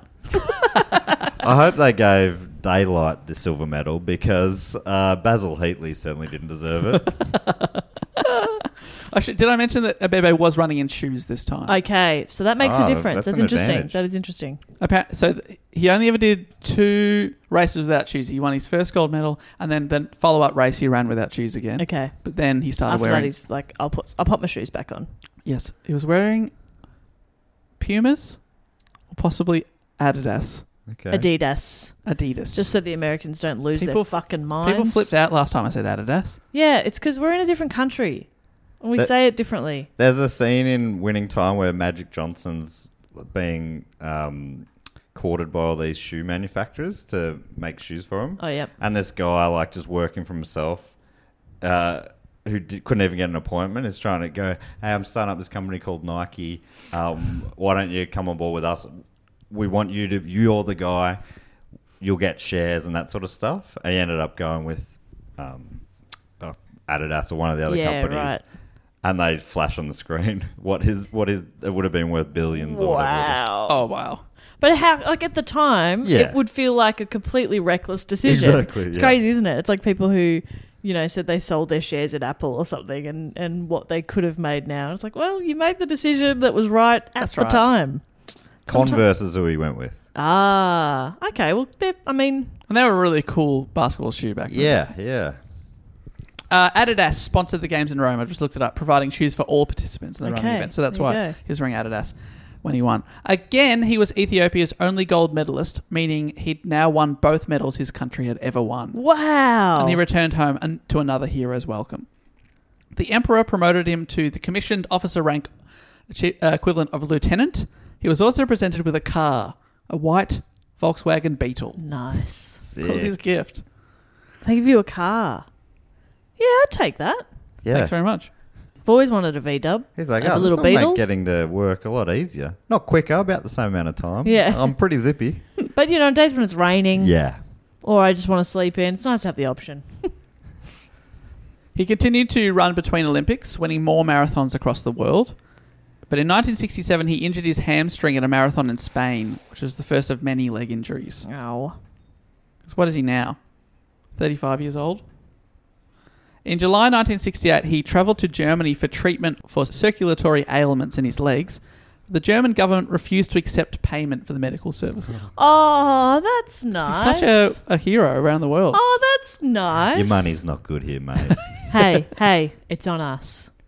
A baby, we love you. yeah. That's Your nice. money's not good here, baby.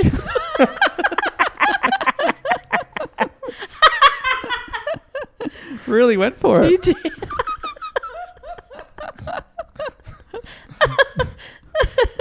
that was great. Oh, the machine says it's declined. It says nine.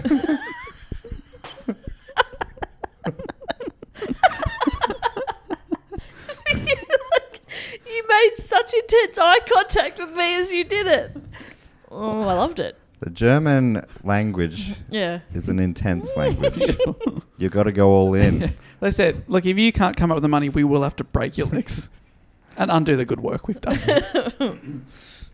he rejoined the Ethiopian team for training ahead of the 1968 Mexico City Olympics, and it was discovered that he had a broken left fibula. The doctor advised him to stay off it until race day. He entered the marathon, but sadly had to pull out after 10 miles because of the broken fibula. And the event was won by. miles on a broken leg. I know. Is that what a fibula is? Yeah, it's down in Holy your It's in your- shit. It's in your calf, your Yeah. fibula, and your do you see what we go? I'm not getting out of bed. No way. Mm, I guess I won't eat today. yeah, I'm starving to death. if I've got a broken leg, He's I'm running done 10 for. miles. if I've got a broken leg, shoot me like a Yeah. horse. Yeah, I that's am done. Oh, I'll never recover. I'll never recover from Pull up this. the sheet. Take me off life support, doctor. You aren't on life. Okay, put me on life support and turn it Mm-hmm. Pull off. the plug. I'm done. yeah, you're you're reaching trying to pull out all the plugs. this Jess, you're, not, you're very much alive. You, Jess- your leg's just in a cast. is just Ah. a normal doctor's surgery. How do you kill me then? Tell me how to kill me. So he had to pull out at the 10 mile mark, and the event was won by Abebe's countryman, fellow Ethiopian Mamo Wold. Oh, that's good. Great name. Wold was very gracious and after the event said Bakila would have won the race if not for his injury. Which, y- when you look at the times, you're like, maybe his time was eight minutes slower than Abebe at the previous Olympics. Wow. So you go, well, if That's just sportsmanship and that's, you know, Yeah, and it's really especially nice. being on the same team and stuff, you'd be you'd be disappointed for your friend. But obviously, bit stoked for yourself, Yeah. you know? There's a little asterisk next to your win. though, Yeah. isn't Yeah. there? Which is Knowing that you you probably wouldn't have won that. yeah, but I mean it's yeah, isn't that funny? Because that's Still that- did. that's always going to be true, right? There's always someone who hasn't taken up running who would have been quicker. Oh, there's so many factors in every win and loss and and whatever. Yeah, it's sort of silly to think that way. Uh, despite the disappointment of not completing the race, when Abebe returned home to Ethiopia, he was still greeted with a hero's welcome and promoted to the rank of captain. Oh, he just keeps getting promotions. Yeah. Every time he goes to an Olympics, he gets a promotion. This They're is like, great. "All right, come back. Sadly, Oh no. this was to be the last marathon he ever ran because on March 22nd, 1969, tragedy Mm. struck. Mm. No, a baby. Abebe lost control of his Volkswagen Beetle and it overturned, trapping him inside. Mm.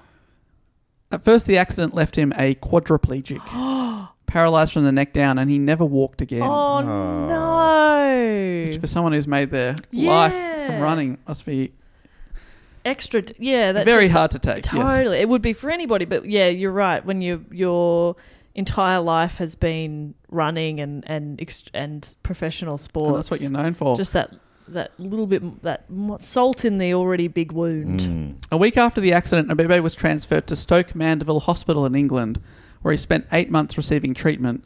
He was visited by Queen Elizabeth II Wow, and received get well cards from all over the world. she could have just sent a card. She could have, but he's Visited. very famous at this point. Where is she the queen of? Where? Yeah. Uh, it's easy to, to name a country that she's not the queen of. Okay. Go on. America. I thought you would name a country and I'd tell you. Oh, okay. Mozambique. I think it's pronounced Mozambique Way. Damn it. the good news he was able to regain movement in his arms and began training in Paralympic sports like archery and table tennis. What? Wow. This is a quote from him Men of success meet with tragedy. It was with the will of God that I won the Olympics, and it's with the will of God that I met with my accident. I accepted those victories as I accept this tragedy. I have to accept both circumstances of facts of life and live happily. That is sick. Wow. Amazing. That's uh That's yeah, what a a great outlook yeah. and absolutely true. He participated in a, in a games for disabled people in Norway, and although he was invited as a guest, he beat a field of 16 in cross country sled dog racing. What? This is a man He'd never seen a dog in his life. He's from Ethiopia. He's racing against people in Norway in sled, Sled dog, dog, racing. racing. And he won, and he proved his proving his strength and determination as an athlete. Wow. That's ridiculous. Abebe was invited to the next Olympics in 1972 in Munich as a special guest and received a standing ovation during the opening ceremony. Oh man, that's nice. Good stuff. They love him in Germany. Is there a reason for that? In They particular? love him everywhere. I think Right, he's just okay. very. Yeah. Yes, I think There's he's just been a few. I'm I think like, he's just the loved. car's German. Yeah. The surgery was free in Germany. Yeah. And I think he's just, yeah, very well loved. Sadly, all good things must come to an end. I really mean that I'm super bummed for this guy because he seemed like an absolute legend. A year after the 1972 Olympics, Abebe suffered cerebral hemorrhage, a complication related to his accident four years earlier. When he died, he was just 41. Oh, yeah. Wow. He was buried with full military honours. His state funeral was attended by an estimated 65,000 people, including the Emperor Haile Selassie, who proclaimed a day of mourning for the country's national hero. In Ethiopia, he's still a national hero, and a stadium in the capital, Addis Ababa, is named in his honor. Oh, that's nice. And his legacy really lives on. He was the first, but certainly not the last, East African long distance running champion. Abebe inspired the next generation, bringing to the forefront the now accepted relationship between endurance and high altitude training in all kinds of sports. Yeah. Because he'd been running his whole life naturally. He's only 24 when he started training. Before that, he'd been uh, basically pre- preparing himself. Six of the next 14 male marathon champions after him would be also from East Africa, either fellow Ethiopians or from neighbouring countries like Kenya and Uganda. Yeah, wow. So he, was he sort of was a trailblazer in that way? Totally trailblazer and inspired the generations after Wow. him. Yeah. That's yeah, cool. so it's not a coincidence. He he made it seem like it was a a thing, that- an achievable thing or whatever. That's right. Yep. wow. He was survived by his wife, Ueb Dar, three sons, and a daughter. Wow. So I mean, packed a lot into a, a short life. For sure. Do you know what I mean? Like, and it's it's uh, yeah, really sad that he he died so young. Um, but I mean, even to have that sort of outlook that he had was lovely. That you know, you you the victories and the tragedies are all part of life, and you That's right. have to accept them equally. That's amazing. Wow, what a story! So I you, you can see why I've wanted to do it for Yeah. ages. It's just an amazing life. I'm embarrassed that I didn't uh, that I didn't know his story at all. When he's such a a, a legend. Such a legend. Wow, did you, was that you didn't know either? no, Maddie? I, no. and you you were around then, so I, don't, I guess I don't feel too bad. Yeah, Come on, I, surely I, you're watching TV. I uh, watched him run. you're holding a torch in Italy. Yes, uh, as a s- one quarter Swiss Italian. they let you have the honour. Yeah. Um, yeah, no, I, d- I, I don't, I mean, I, I don't know much about marathon running in general. I don't think I could. Is Steve Monaghetti, was he a marathon Yeah. guy? Like, I know a couple of the Australian ones from when I was a kid. Ballarat. Uh, John D. Costella. So they're the two that are, they're probably the only two marathon runners I could name. Okay, He was the mustache one. right. He, w- I think he was just before Steve Monaghetti. Is he won a, I don't know, some sort of a medal. Some sort of a medal. But you know, I can't remember. He probably won a gold in the Commonwealth. I don't know how he went in the Olympics Yeah. because okay. Yeah. yeah. the East African runners have been so dominant. for- Yeah. since obviously. and so, are you saying 1960. are you saying that a, a factor of that is the the high altitude? I believe high altitude and body type does Isn't that fascinating? because he was a very he's quite short and very slim. I think he only weighed fifty five kilos. Yeah. Abebe. wow. And long distance runners do tend to be that sort of they're bean poles. They're very lean, whereas like sprinters will be a bit a bit more muscly in the legs in particular. right. That yeah, sort they of need power. the power. Yeah. Whereas long distance runners, yeah, they You tend need to to be be, lean. very very lean. Very lean. He I definitely. think. Yeah. you- Isn't that fascinating that just your body type can make you like better at a certain type of sport than another? yeah, that's right. it's I guess it's amazing. obvious with basketball. You're taller, it's an advantage. But yeah, for running. But I guess also you get skinnier by running marathons. Yeah. that's true. and you you work on different you work on bulking up to be a sprinter Yeah. like they do more weights and stuff i suppose Yeah. i've just looked up robert de costello he he won commonwealth uh, gold in 82 and 86 and the 83 world championship marathon Yeah, right. in helsinki Cool. Yeah, Yeah, so- fascinating. what a story. it's a, yeah the marathon is such a because it's got a long history right didn't it's like what's it it's named after somewhere in greece or something is it that So, one yes, a guy delivering a, a message of a victory. I think to marathon.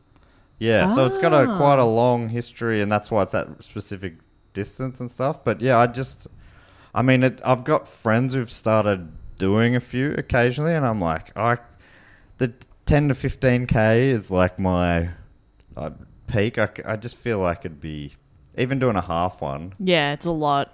But it's like, uh, and that's again, I guess, where it sort of comes into your body type and, and your different capabilities and stuff. You won't run for a while, and then to start getting back into running, you'll start with a 5K. Whereas I Yeah. need to, I need to work up to a. fi- It takes me ages to get to a 5K. Yeah, I, do, I guess I'm sort of more of a, a naturally got Yeah. a like a just a slim. Yeah, slim legs and whatever, lanky. And a friend Whereas of- a friend of- sprinting is yeah. power. Yeah. yeah, which is Don't really have. Yeah, it's really interesting. I Uh, find it really fascinating. Yeah, the origin of marathon comes from the legend of Philippides, who was a uh, Greek messenger after the scene of a victory over the Persians in 490 BC. The modern race is based on the tradition that a messenger, Philippides, ran from Marathon to Athens, and the distance was 22 Ah, miles. okay, there you go. Right. From marathon. From Marathon to Athens to say, hey, we won. But the original account from uh, Herodotus says that he may have run 150 miles, so who knows? Okay, Wow. that's quite a difference. That's a lot, lot yeah, more. Were you uh, in school and stuff? Were you more of a short distance runner? yeah, sprinter, hundred meters. That makes sense. That's why, and you like do like famously have uh, do like a ton on leg press. Yeah, I could. Haven't done it for a long time, but I could uh, leg press a ton. Yes. Um, you know they say You're like ever trapped like under rubble? yeah, You leg just press be it. able to leg press your way out People of tell stories about mothers lifting cars off their children. Not me. it. No. Leg press. it Leg off, press. off of children. Help, help, my baby's stuck. Let me just get in position. Have you got a leg press? Yeah. you guys got something I can lean on that for a second, please? Yeah, it's exactly like a yeah. Uh, I'm I, my very few regrets in my life, but one would be uh, t- if I could go back and tell my 20 year old self to start lifting weights. It's going to be a lot. Yeah, stop trying to be a long distance runner. You're Right. not. Yeah. so don't interesting. stop doing it. It hurts and it's bad for you. Do something else. You can lift stuff. You're strong. Oh, okay. Start saving babies. Yeah. Imagine the babies you could have saved. Oh, I know. So many babies are dead because of me. so many. Yeah. Anyway. Good that you own it. When you die, and God says, "Look, uh, there's no afterlife." Luckily for you, because you killed a lot of babies. many Well, you didn't kill them. but you But did you didn't- not kill him. you didn't save him You either. didn't save him. Well, you could have. Anyway, that's it. No, no. No, no. No, Rube. Uru. I'm not real. okay, God. Bye. Wait, God, what? And yeah. then- yeah. That's how it gets you. He does a bit of a prank on you. Because you die sort of going, hang on a Uh, second. Dead. Damn it. Yeah, he's good. Um, Dave, does that bring us everyone's favourite section of the show? I believe it does. Now we're through all the formalities. What a what a fantastic report! I really did enjoy it. I loved all those those little stories in the story as well. But Yeah, a lot of fun. We the went on a baby, journey. What a story! a, b- a bebe. a bebe, so good. Um, all right. Well, this brings us to everyone's favourite section of the show, where we thank a lot of our great supporters, without whom this show would not exist. Uh, if you want to get involved, you can go to dogonpod.com or patreon.com slash dogonpod. These links are in the show notes uh, and you can sign up on all sorts of different levels. There's different rewards for different levels. Dave, do you, want to, do you have any examples there? Of, Hey, we put out three bonus episodes for our Patreon supporters' ears only. and uh, those three episodes over the years have really added up now. There's close to 150 for you to uh, listen to right now if you support us at that level. So lots of stuff there. And also, you can be part of the Facebook Patreon group, a lovely uh, corner of the internet, possibly the only lovely corner of the internet. We'll tell you about shows uh, before anyone else. You get discounts, tickets, and also you get to vote for topics. So you really steer the show. And That's also, right. you get to power your life and the satisfaction that you get from helping us out. Yeah. Power your life through. How are you life with that? That's, fr- that's like, talk about like renewable energy. yeah, you'll Yeah. never pay an electricity bill again. Um, and the first thing we like to do is a section we call the fact quote or question section, which has a little jingle that goes something like this, I think. Fact, quote, or question. He always remembers the ding. And on this one, if you sign up on the Sydney Scheinberg level, uh, you get to give us a fact, a quote, or a question, or a, a suggestion, or a brag, or whatever you like, Mm. really. Uh, you also get to give yourself a title. Uh, I don't read these out until I read them out. I'll tell you that for nothing. and um, that's just in case I mispronounce anything. I'm so defensive about it. Uh, the I've first never one- read it before. I've Leave never me read alone. them, okay? I haven't practiced this a lot in my I- bedroom earlier. I can't read. Doing my best. All right, so the first one this week comes from Sam Cash. You also get to give yourself a title, and Sam's title is Brigadier General of the Sausage Submarine of the Sky. Brigadier. Brigadier. Brigadier. Uh, Brigadier General of the Sausage Submarine Of the sky. of the Sky. Love that. I love all- Brigadier General Cash. That's Do you a think name. a sausage submarine would be a euphemism for a dick? Maybe. Yeah. Submarine of the Sky? There's a lot going on there. It's Yeah. got beautiful stuff. Sky Beautiful. It's my sky dick. It, it- I don't know if this is this like have we called the like a, a blimp or something a sausage submarine of the sky in the past? We should have. If we didn't, that was a missed opportunity. The- as always, these titles I never know if they're referring to something we've said, but often you know that uh, there's a clue in the fact quote or question that is Yeah. offered, and Sam is offering us a fact this week. Great. And it reads I wouldn't dream of calling this a fun fact. I'll leave that to Jess. Yep. But Thank you, Sam. It's my decision to make. during World War One, yes, here we go. German Zeppelins were used for precise bombing runs. The gas filled crafts were up to 240 metres long. The amount of resources required to produce them had a huge impact on the country.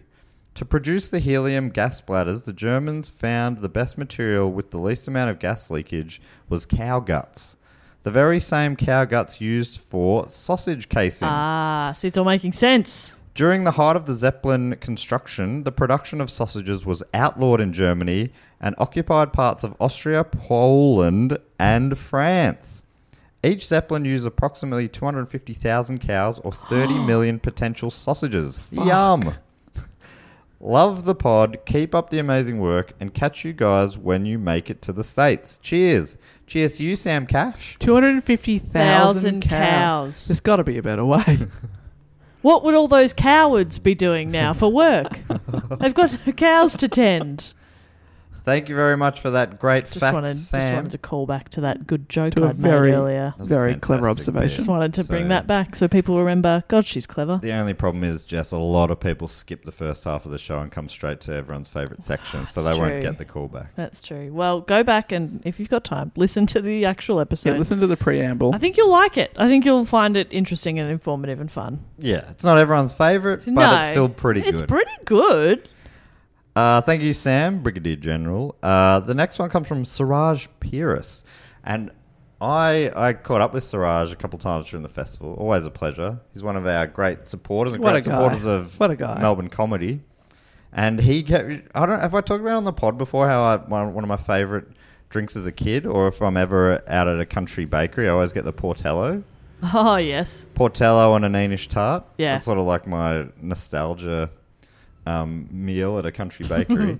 and uh, he found a beer that is a Portello beer. So he, ga- he came and dropped off a four pack of them at, at my show. That's and I haven't good. tried them yet, but I'm really excited to.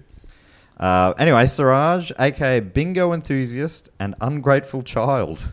okay. Uh, Siraj is offering a brag. Let's see if this uh, sheds any light on that title. I think it's all pretty self-explanatory.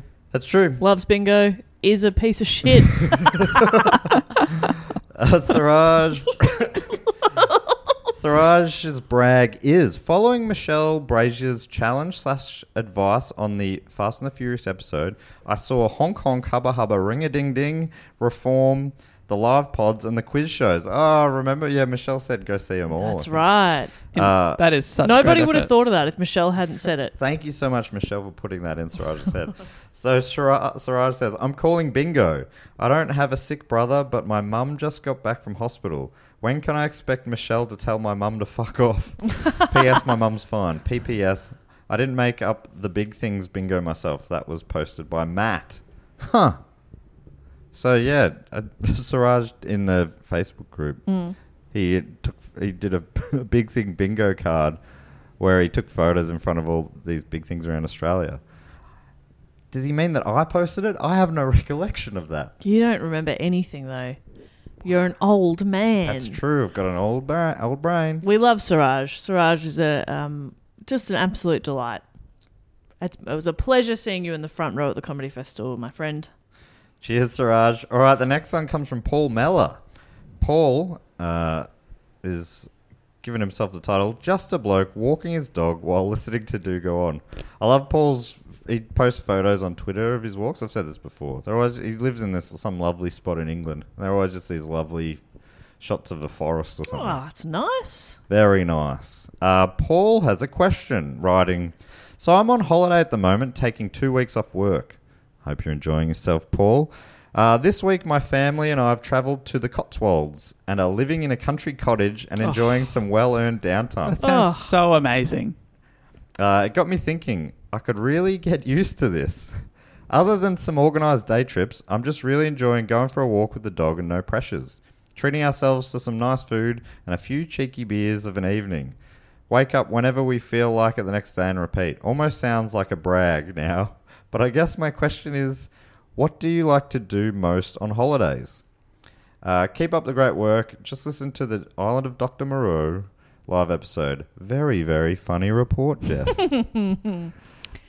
That's a that's a thank good question, but I think I feel like you've I don't know what my answer would have been, but I feel like my answer now is whatever you just said. Yeah. that sounds so good. Oh man, Y- you've I- also asked that question at a time when I am quite burnt out. yeah, And so you've just just hearing about Paul's holiday, I've I felt my body physically relax. that it made me feel good too. Yeah, Dave. Sorry, you were going to answer. You had a, you had something locked and loaded. Oh, I love just to walk around. Yeah, have a little Yeah. explore. Long walk, and I also love to go to the local supermarket, see what they've got that we don't have. Yeah, that's true. Love that. Yeah, I, I love a walk as well. I like um I don't know, I think I used to sort of like uh being a classic tourist more, you know, and like seeing things and you've come all this way, you're gonna be out and about, you're gonna be doing stuff. But now I am very busy in my life, so when I have a break, I like to just do it as little as possible. I love to be on a beach, walk on a beach, s- sit by a fire. Like I like Oh, yeah, I I like love to be able to sitting by put a my feet up a fire. little bit and not have to like check my emails Having the or fresh air. yeah, not have a deadline for a little bit is nice. Totally with you. I used to think that oh, I'd be so bored on those beach holidays. You do nothing. I want to go out and do things. And then I part of the when I won that trip to Mexico with Taco Bill, it was part of it was in this Mexico City, seeing stuff, big city, one of the biggest ones in the world. And then the other part was going to uh, Tulum on the beach at a resort, and I loved doing nothing. I, think loved a, it. a bit of a mix is ideal. Yeah, it was fantastic. Just at a resort, like you know, you go to the beach, you go See sit things, by the do pool. stuff, and that, and you're still feeling good because you don't have that sort of pressures of work stuff to do or whatever. You don't have to be rushing home, you know, by a certain time. That's nice, but there's you got to have an element of just being a bit of a piece of shit. Get some sleep, wake up whenever you want. It's nice. Visit the breakfast buffet. Yes, Mm. That's what I love doing on holidays. Breakfast buffets. Yeah, he loves the breakfast buffet. Pandemic has really n- killed them a little bit. Remember that tiny banana in uh, in, Phuket- but in Thailand, it in was so Thailand? small. It was a tiny little banana. I don't remember that at all. Yeah, I'm, I don't. There's a I- photo on our Instagram. You want to see it? I think I rarely get to have holidays where there is a breakfast buffet Yeah. available, but I yeah. I well, you're like not the in, idea of in it. Dave's tax bracket. That's so true. when you travel like Dave travels, there's a there's a bloody They breakfast call it the buffet. they call it the buffet bracket. no, it's a buffet. Warren Buffett. Yeah. bracket. Me and Warren Warren Buffett Buffett. Uh, the uh, uh, thank you very much, Paul. Great question. Geez, that did uh, like make me dream a little bit. Yeah, I just got I just felt much more relaxed. Um, and finally, uh, Nathan Swap, aka a connoisseur of victory pastries. Pastries. Pastries. I thought it was going to be pasty pa- pasties. Oh, anyway, a connoisseur of victory pastries. Huh. Okay. It's probably good to, to remind them that you don't read them before you read them.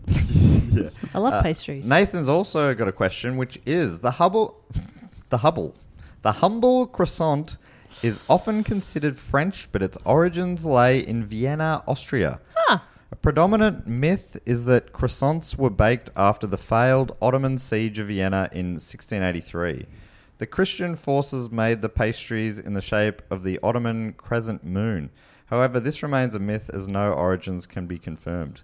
So, my question for everyone is what pastry or baked good would you want to celebrate a victory over your mortal enemy? Oh. Uh, and we, as we always, and as Paul did, or love a if you're asking a question in this section, Answer we'd your question. Love an answer. And Nathan answers saying, "My answer is either a nice cake donut or a big loaf of banana bread." Ooh. She's that to really rub it into your enemies. A Take big that. loaf of banana bread. I want something that you can have with like a, a cup of tea or a coffee or something. Fantastic. That's nice. Like a ch- I love a chocolate cake.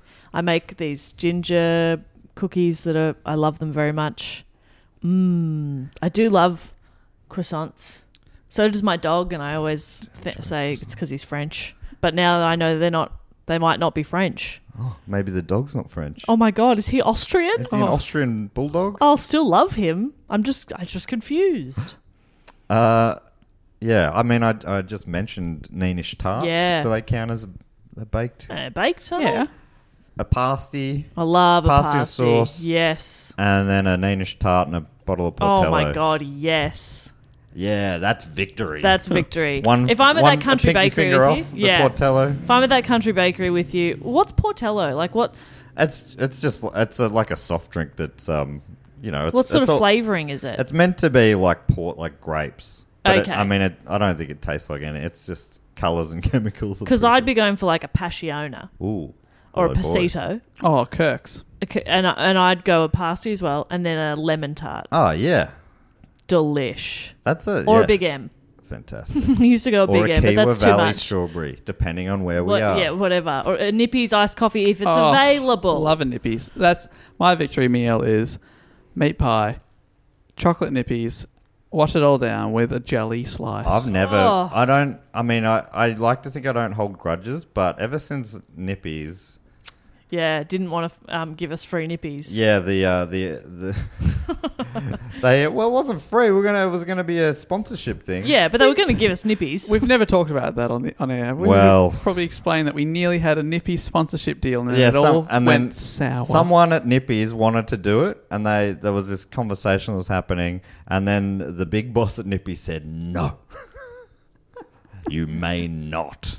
We will not be associated with them." I don't think I've had a Nippies since. Every time I give blood and they, I have the option of Nippies, I'm like, I want it, but it doesn't taste as good as it as it would no, have. not as sweet. And we would have given them the biggest rap. Would have been the best, Yeah, we're big Nippies fans. biggest plug. All they had to do was send us a couple of couple of nippies. That's all we wanted. well, You blow we show we show them. We'll never talk about them on this podcast. they they missed their We'll never shot. talk about how much we love their products. Not once. Nope. the beautiful big straws. yes, good size straw. Uh, anyway, what are we doing? I got lost thinking about nippies and victory pastries. Uh, the other thing we like to do on the show is thank a few of our other great supporters. Jess, you normally have a bit of a game to do with the the topic we just explored. Do we give them um, uh, an event that they Oh yeah, they, medal in? Dominating. They don't have to get gold. Stop meddling in my Oh, yeah, events. so they could get a poo medal. They could get a poo medal. Okay. They're, they're probably on the podium, I guess. All right. Well, if I may kick us off. Podium. Yes. Now is that a pun, Dave? It is, and That's it a sucks. pun. So please continue. Do go on. Please continue. New sh- new show title. If I could kick us off, I'd love to thank. Ooh, looks like from address unknown. Can only assume deep from within the fortress of the moles is where they reside. I'd love to thank Richard Cloughton or Clawton. Ooh. Richard Cloughton. Could be Clofton. Clofton. Oh, that's Ooh. good. I mean, if we knew where they were from, Um, yeah. we Clofton. could have a better guess. That's Irish. It could be Clofton, I guess. I could be completely wrong. Let's say Cloughton. Um, Richard Cloughton has a bit of a feel of like, uh, like a real gentleman's sport. You know, like I- I'm thinking track and field. I'm thinking shot put, javelin, javelin, Javelin. What kind of Nice. medal? silver, Silver. silver medal and javelin. Love that. Yeah. Silver medal in javelin. Well done, Richard Cloughton or Clawton or Cloughton. Nailed it. Let's just call him Dickie C. Dickie C. I'd also love to thank from Watsonia North here in Victoria, Australia, Jill Welch. Jill Welch. Welch. What is that? That says swimmer to me. Me too. I was thinking Squelch. but- Uh, butterfly. Butterfly. A tough. That's Madam a tough one. Butterfly. Two- Before 200 metres? Susie O'Neill. and after. Wow. Susie O- O'Neill had a brief interlude. As Madam Butterfly. That's Madame Butterfly, but Jill either side. wow. That's Game. a legacy, Jill. Yeah, the Jill Welch sandwich. And like with Sand a, Welch. with a legacy like that, we're going golds all the way through, Yeah. Oh. right? Go, go, go, go, go. Go go go go gold. Then Yeah. Platinum invented a new medal. Yeah, for because they were Jill. like, Jill, it's embarrassing how much you're winning by. Yeah. We got to give other people a go, and so rather you- than adding one at the bottom, Yeah, we're going right, to add right, one to right, the that's right. top. Love it. And finally, from me, also from address unknown, Mm. also assuming from deep within the fortress of the moles, it is a one namer, Stefan or Stefan. Stefan. Hmm. Or Stefan. It's hard to know with, without more Stefan information. does not give a lot away, but that's why they are so good at being undercover in the hide and seek Olympics. Yes. Yeah. So uh, Wait, and Stefan hid and originally at the was it the Atlanta Olympics. yeah I think in so the toilet there? never found Yeah, still haven't been found it's the longest reigning champion that's right. yeah Yeah. We hope Stefan's okay. yeah I think Stefan disappeared Had to give the gold medal to his widow. Who's still calling themselves the wife, but yeah yeah, yeah. holding on to hope. but the media does keep saying widow and she, Yeah. she does not like and it I mean, Stefan, by supporting our show, yeah sort of suggests still Alive. exists. alive and well. and Stefan y- y- well done an honour to have you thank I you love, so the, much. I love calling it Atlanta Olympics. That's what Roy and HG's running joke at, at Sydney. They'd go, Atlanta, oh yeah, the toilet. what an awful Olympics. Uh, may I thank some people as well Uh, I'd love it if you could. Thank you so much. I would love to thank from Greenway in the Australian Capital Territory here in Australia, Kate Beath. Kate, Kate B. B. Beath is a great name. Hey, B. Beat. That sounds Kate Beat. That sounds to me like uh, a gymnast that like specializes in the vault. Ooh, The okay. vault. Kate Beath. yeah, Kate Beath on the vault. I feel like Kate Beath is a gold medalist in the Commonwealth Games and a silver medalist in the Olympics. fucking hell, you'd take that, wouldn't you? I'd Absolutely. take that. Oh, For I'd sure. take that. I'd take that. I'd- Any day of I'd the week. love to have been good at gymnastics or anything. Again, would love that. Kate Um, Beath. Well done, Kate Beath. What a pleasure to have you. Uh, I would also love to thank from Bickley in Western Australia, Karina Smeets. Smeets. Smeets. Smeets in lane one. I'm thinking 400 metres Okay. and the 4x400. That's what I reckon. What what leg of the race? Uh, anchor. Ah, Really bringing it home. Which is, im- is an important leg, as we were discussing Yeah. earlier. Karina I mean, in the Smeets. 400, uh, there's no, ac- there's no, posi- you know, because you're just doing 400. But the 4x400, yeah, anchor. in in in the Sullivan, you are your own anchor. You are your own anchor. Isn't that beautiful? You only have you to rely on. Your own anchor. That's a nice lesson. Oh, it's beautiful. Thank you, Karina Smeets. And finally, for me, I'd love to thank from Werribee in Victoria. A bunch of Aussies for me today. Uh, Benjamin Kleinberg. Benjamin Kleinberg. That's a really fun name. I'm getting like a winter Olympic vibe. Yes. Like you know, like a like a, a long distance speed skate, like five thousand meters. yeah. Okay. Yeah. Great. Endurance. Yeah, yeah, Strength. and like a bit of a i feel like australia uh, is getting more and more involved in the winter olympics Yep. and he's really sort of like a, a pioneer of his sport which is very cool like the next generations will see benjamin kleinberg as a real legend of the game Thank you so much, Benjamin Kleinberg. Hey, I would like to thank now from San Juan Capistrano in California. It is Craig and Becca Cousins. okay so like a doubles event Craig, I feel like is it only equestrian that both men and women compete at the same at the same same event? uh, yeah or i was thinking like uh like figure skating Oh, okay, a little bit of a Torval and Dean Yeah. style. Mixed, mixed tennis. Do they have that at the Olympics? Were you asking for real answers? oh because you're thinking summer olympics I was thinking of For- summer, but yes, you're for- absolutely right for the I for- guess so. I can't think of other things. Uh, yeah, because other like the the water sports and stuff are male and female, I believe. So we could go equestrian. I was, but then I, I kind of want them to both be on the horse at the same time. Oh, can we? Yeah, I mean, we, we don't have to be restricted by. True, you made up the hide and seek Olympics. Mate, what? yeah. It's supposed to be a secret. um, so yeah, you can make something up, or you can uh, we can go with equestrian or or a winter sport. what about uh, uh, snow equestrian? Okay. Ah. So are you on horses or are you on ski doos? or snow leopards. Yeah, what Oh. are you riding? All three. You're on ski doos pulled by a snow leopard, and it's a race, but also a judged event for how beautiful you look. Mm, while you do it. exactly. Wow, that ski You're dude getting has a- beautiful uh, braids. You get in a time and then an average score out of 10, and then you add them together, and whoever's got the highest There's a score. swimsuit no, lowest section. score. Shit, no, that doesn't work. There's a swimsuit section. Yeah. That ski dude looks beautiful in a bikini. A lot of high beams on, let me tell you. I just like saying ski dude. It's your, your time minus your score out of 10. Right. Okay. Yeah. Yeah. Yeah. That's um. That's bonkers. if I can be honest. But thank you, Craig and Becca I cousins. will add that Craig and, and Becca. are the- sorry for this. I will say that they're the only people who do it in the world, so they are automatic gold medalists. Yeah. And, Wow. And uh, That's and- clever. And they challenge people to uh to to contest them. on their skidoos.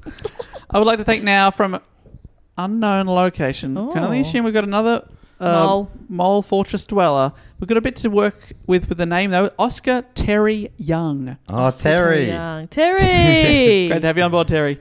Always good to have you on board, Terry. Obviously, we were shouting out to you before, and you don't like. Dave was saying you don't really like us shouting you uh, Mainly out. because your So we'll first name keep it is brief. first name is Oscar. We Yeah. keep giving the wrong name. O T Y. Uh, What's OTY the the Olympian of? uh, the Olympian of freshest food fighter. Okay. Amazing. Yeah. Again, is it like judged on accuracy of throwing the food, but also how fresh th- and yeah, good the food is? That's right. Uh, they so do, none of this they- Rotten Tomatoes stuff. You've got to cook your own food fresh, uh-huh. and then you have the food fight, and So then it's the ju- hot. Yeah, and the judges come in then and eat the food. So it's hot food that you're throwing. So you're burning people. So it's a- what it's if a- i I've made a soup? It's multifaceted. Boy, I really hope you haven't made a soup. Oh You know how I ma- my soups are always too hot. I know. That's why you have, you'll never make it in this They're far event. too hot. My soups. but they, we will. No, so yeah, so it's multifaceted. There's the cooking, there's the accuracy, and there's the taste. The quality test. of the food. Wow. Yeah, that's a and no, lot. yeah, no soups allowed. Sorry, Jess. okay. soup Well, I'm for you. out. Yeah, I- That, that feels like a very much anti-Jess rule. it was. You burned a lot of people, I don't know how to control temperatures of soups. literally and figuratively. Oscar Terry Young, though, Yeah. fantastic fresh food fighter. So what sort of uh, medal position are we looking at? Uh, cake. Cake And a medal. Cake medal. Nice. Yeah. But then it is put on a table with real medals, Yep. and the judges have to identify which one That's is right. cake. Been watching a bit of Is It Cake Is- lately. That's Is it cake? Great question. and uh, Oscar Terry Young can answer. And your final shout out there, David? Final shout out another mole fortress dweller, unknown location of Shauna Utber. Utber. Shauna Utba. Uh, horse drawer. So Okay. Yeah. So while the equestrian event is on, Shauna draw well, Shauna's very good at it too, but I mean the whole field draws the horses Mm-hmm. and the best drawing wins. Wins I what? like it. Wins a medal and, And the Shauna horse? won the uh, gold plated medal, Yep. which is what they I mean all the gold medals are just gold plated. But Shauna likes to be honest about it. I don't really think it was a gold medal. Shauna says it's only gold plated. Right. And everyone's like, yeah, I mean, that's all gold medals, isn't it? And she's like, I don't know. And that thrilling conversation was, of course, worth repeating. Yeah. well, it's one of the most famous uh, interviews Bruce McAvaney ever did. I mean, they all they're all gold plated, Shauna. I don't, well, I didn't know that, so. okay. Well, good. Good to know, I suppose. Thank you, Shauna, Oscar, Craig and Becca, Benjamin, Karina, Kate, Stefan, Jill, and Richard. And the last thing we like to do is welcome uh, members into the Triptych Club. Only one this week. but Okay. So the Triptych Club is a place you get entry into, lifetime entry, if you support us on the shout out level or above for three straight years. And uh, once you come in, you enter the club. I'm standing on the door. I'm the doorman. I've got the I've got the door list. I pull up the velvet rope. I welcome you in. Dave's on stage inside us. So is everyone else has been welcomed in before, and they're cheering you on. Mm-hmm. Dave is hyping you up. The crowd's chanting your name. Dave gives you a little a little tickle, uh, a Yeah, little it's e- weird. ego tickle, and um, Not a e- physical one. by doing I- I some do- sort of a weak pun on your, your name I Oh, or, wa- or your city of origin, Please. and then Jess sort of builds up Dave. Okay, I will not be touching the patrons. And uh, Jess, you normally have a cocktail named after the episode as well. Yeah, well, um, actually, what I have now is uh, everything is Olympic themed, and I've got a food for each Olympic. Like, I've got the Olympic rings laid out on a table, but in Oh, fantastic. food. Yeah, it's beautiful. Yeah, so it's really nice, actually. and they're all soup. It's all soup. I got Five blue different soup. coloured soup. I got green soup. yeah, You know, I've got all the soups. black soup. I've got black soup. It's not good. No, it's very burnt, It's very bad soup. But, but uh, um, it's it hits the color markers. yeah. uh, and Dave. Visually beautiful. Visual, beautiful. Don't eat it. Don't eat it. Maybe eat the red one. That's okay. It's tomato. yeah. Green But, soup, not too but bad, but it's too hot. yeah. I will warn you. It's the edible one, but it's far too yeah, hot. you've got to give it quite a bit of time to cool off. That's a very hot soup. It's a hot soup. Dave, you normally book a band as well. Yes, we are so fortunate to have booked. I've been uh, in contact with these guys for, for months. They managed to sort of give me the runaround, I'll be honest. But I've been able to lock them in this week. And That Yep. is the band Marathon, Oh, Wow. that's convenient. performing their hit songs, some lovely parting gifts, and I Don't Have a Dancing Problem. yeah. I don't. Very defensive marathon. I don't have a dancing problem.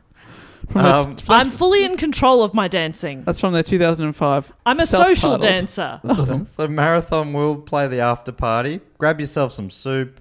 Uh, get ready Do to not see, eat do it. not eat it. Whatever you do, Let it cool for at least three hours. It's so hot. Oh my God.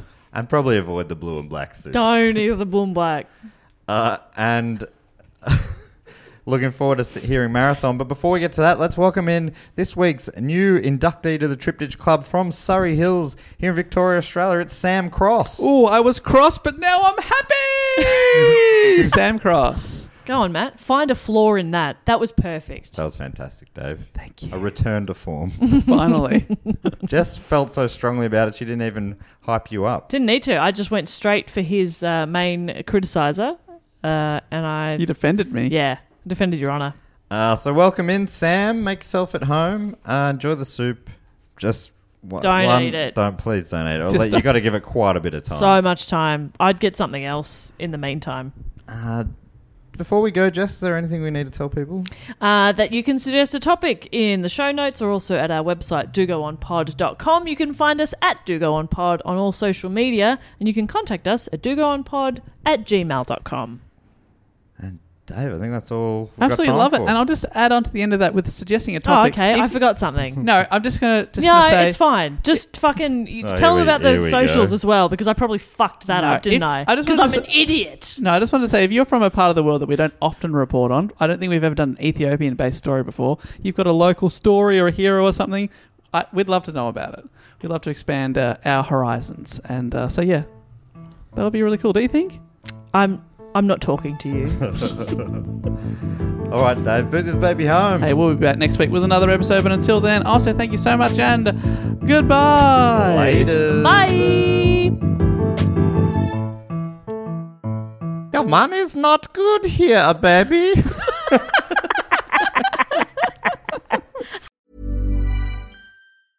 Even when we're on a budget, we still deserve nice things. Quince is a place to scoop up stunning high-end goods for 50 to 80% less than similar brands. They have buttery soft cashmere sweaters starting at $50, luxurious Italian leather bags, and so much more.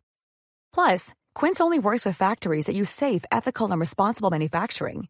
Get the high-end goods you'll love without the high price tag with Quince. Go to quince.com slash style for free shipping and 365-day returns. Planning for your next trip?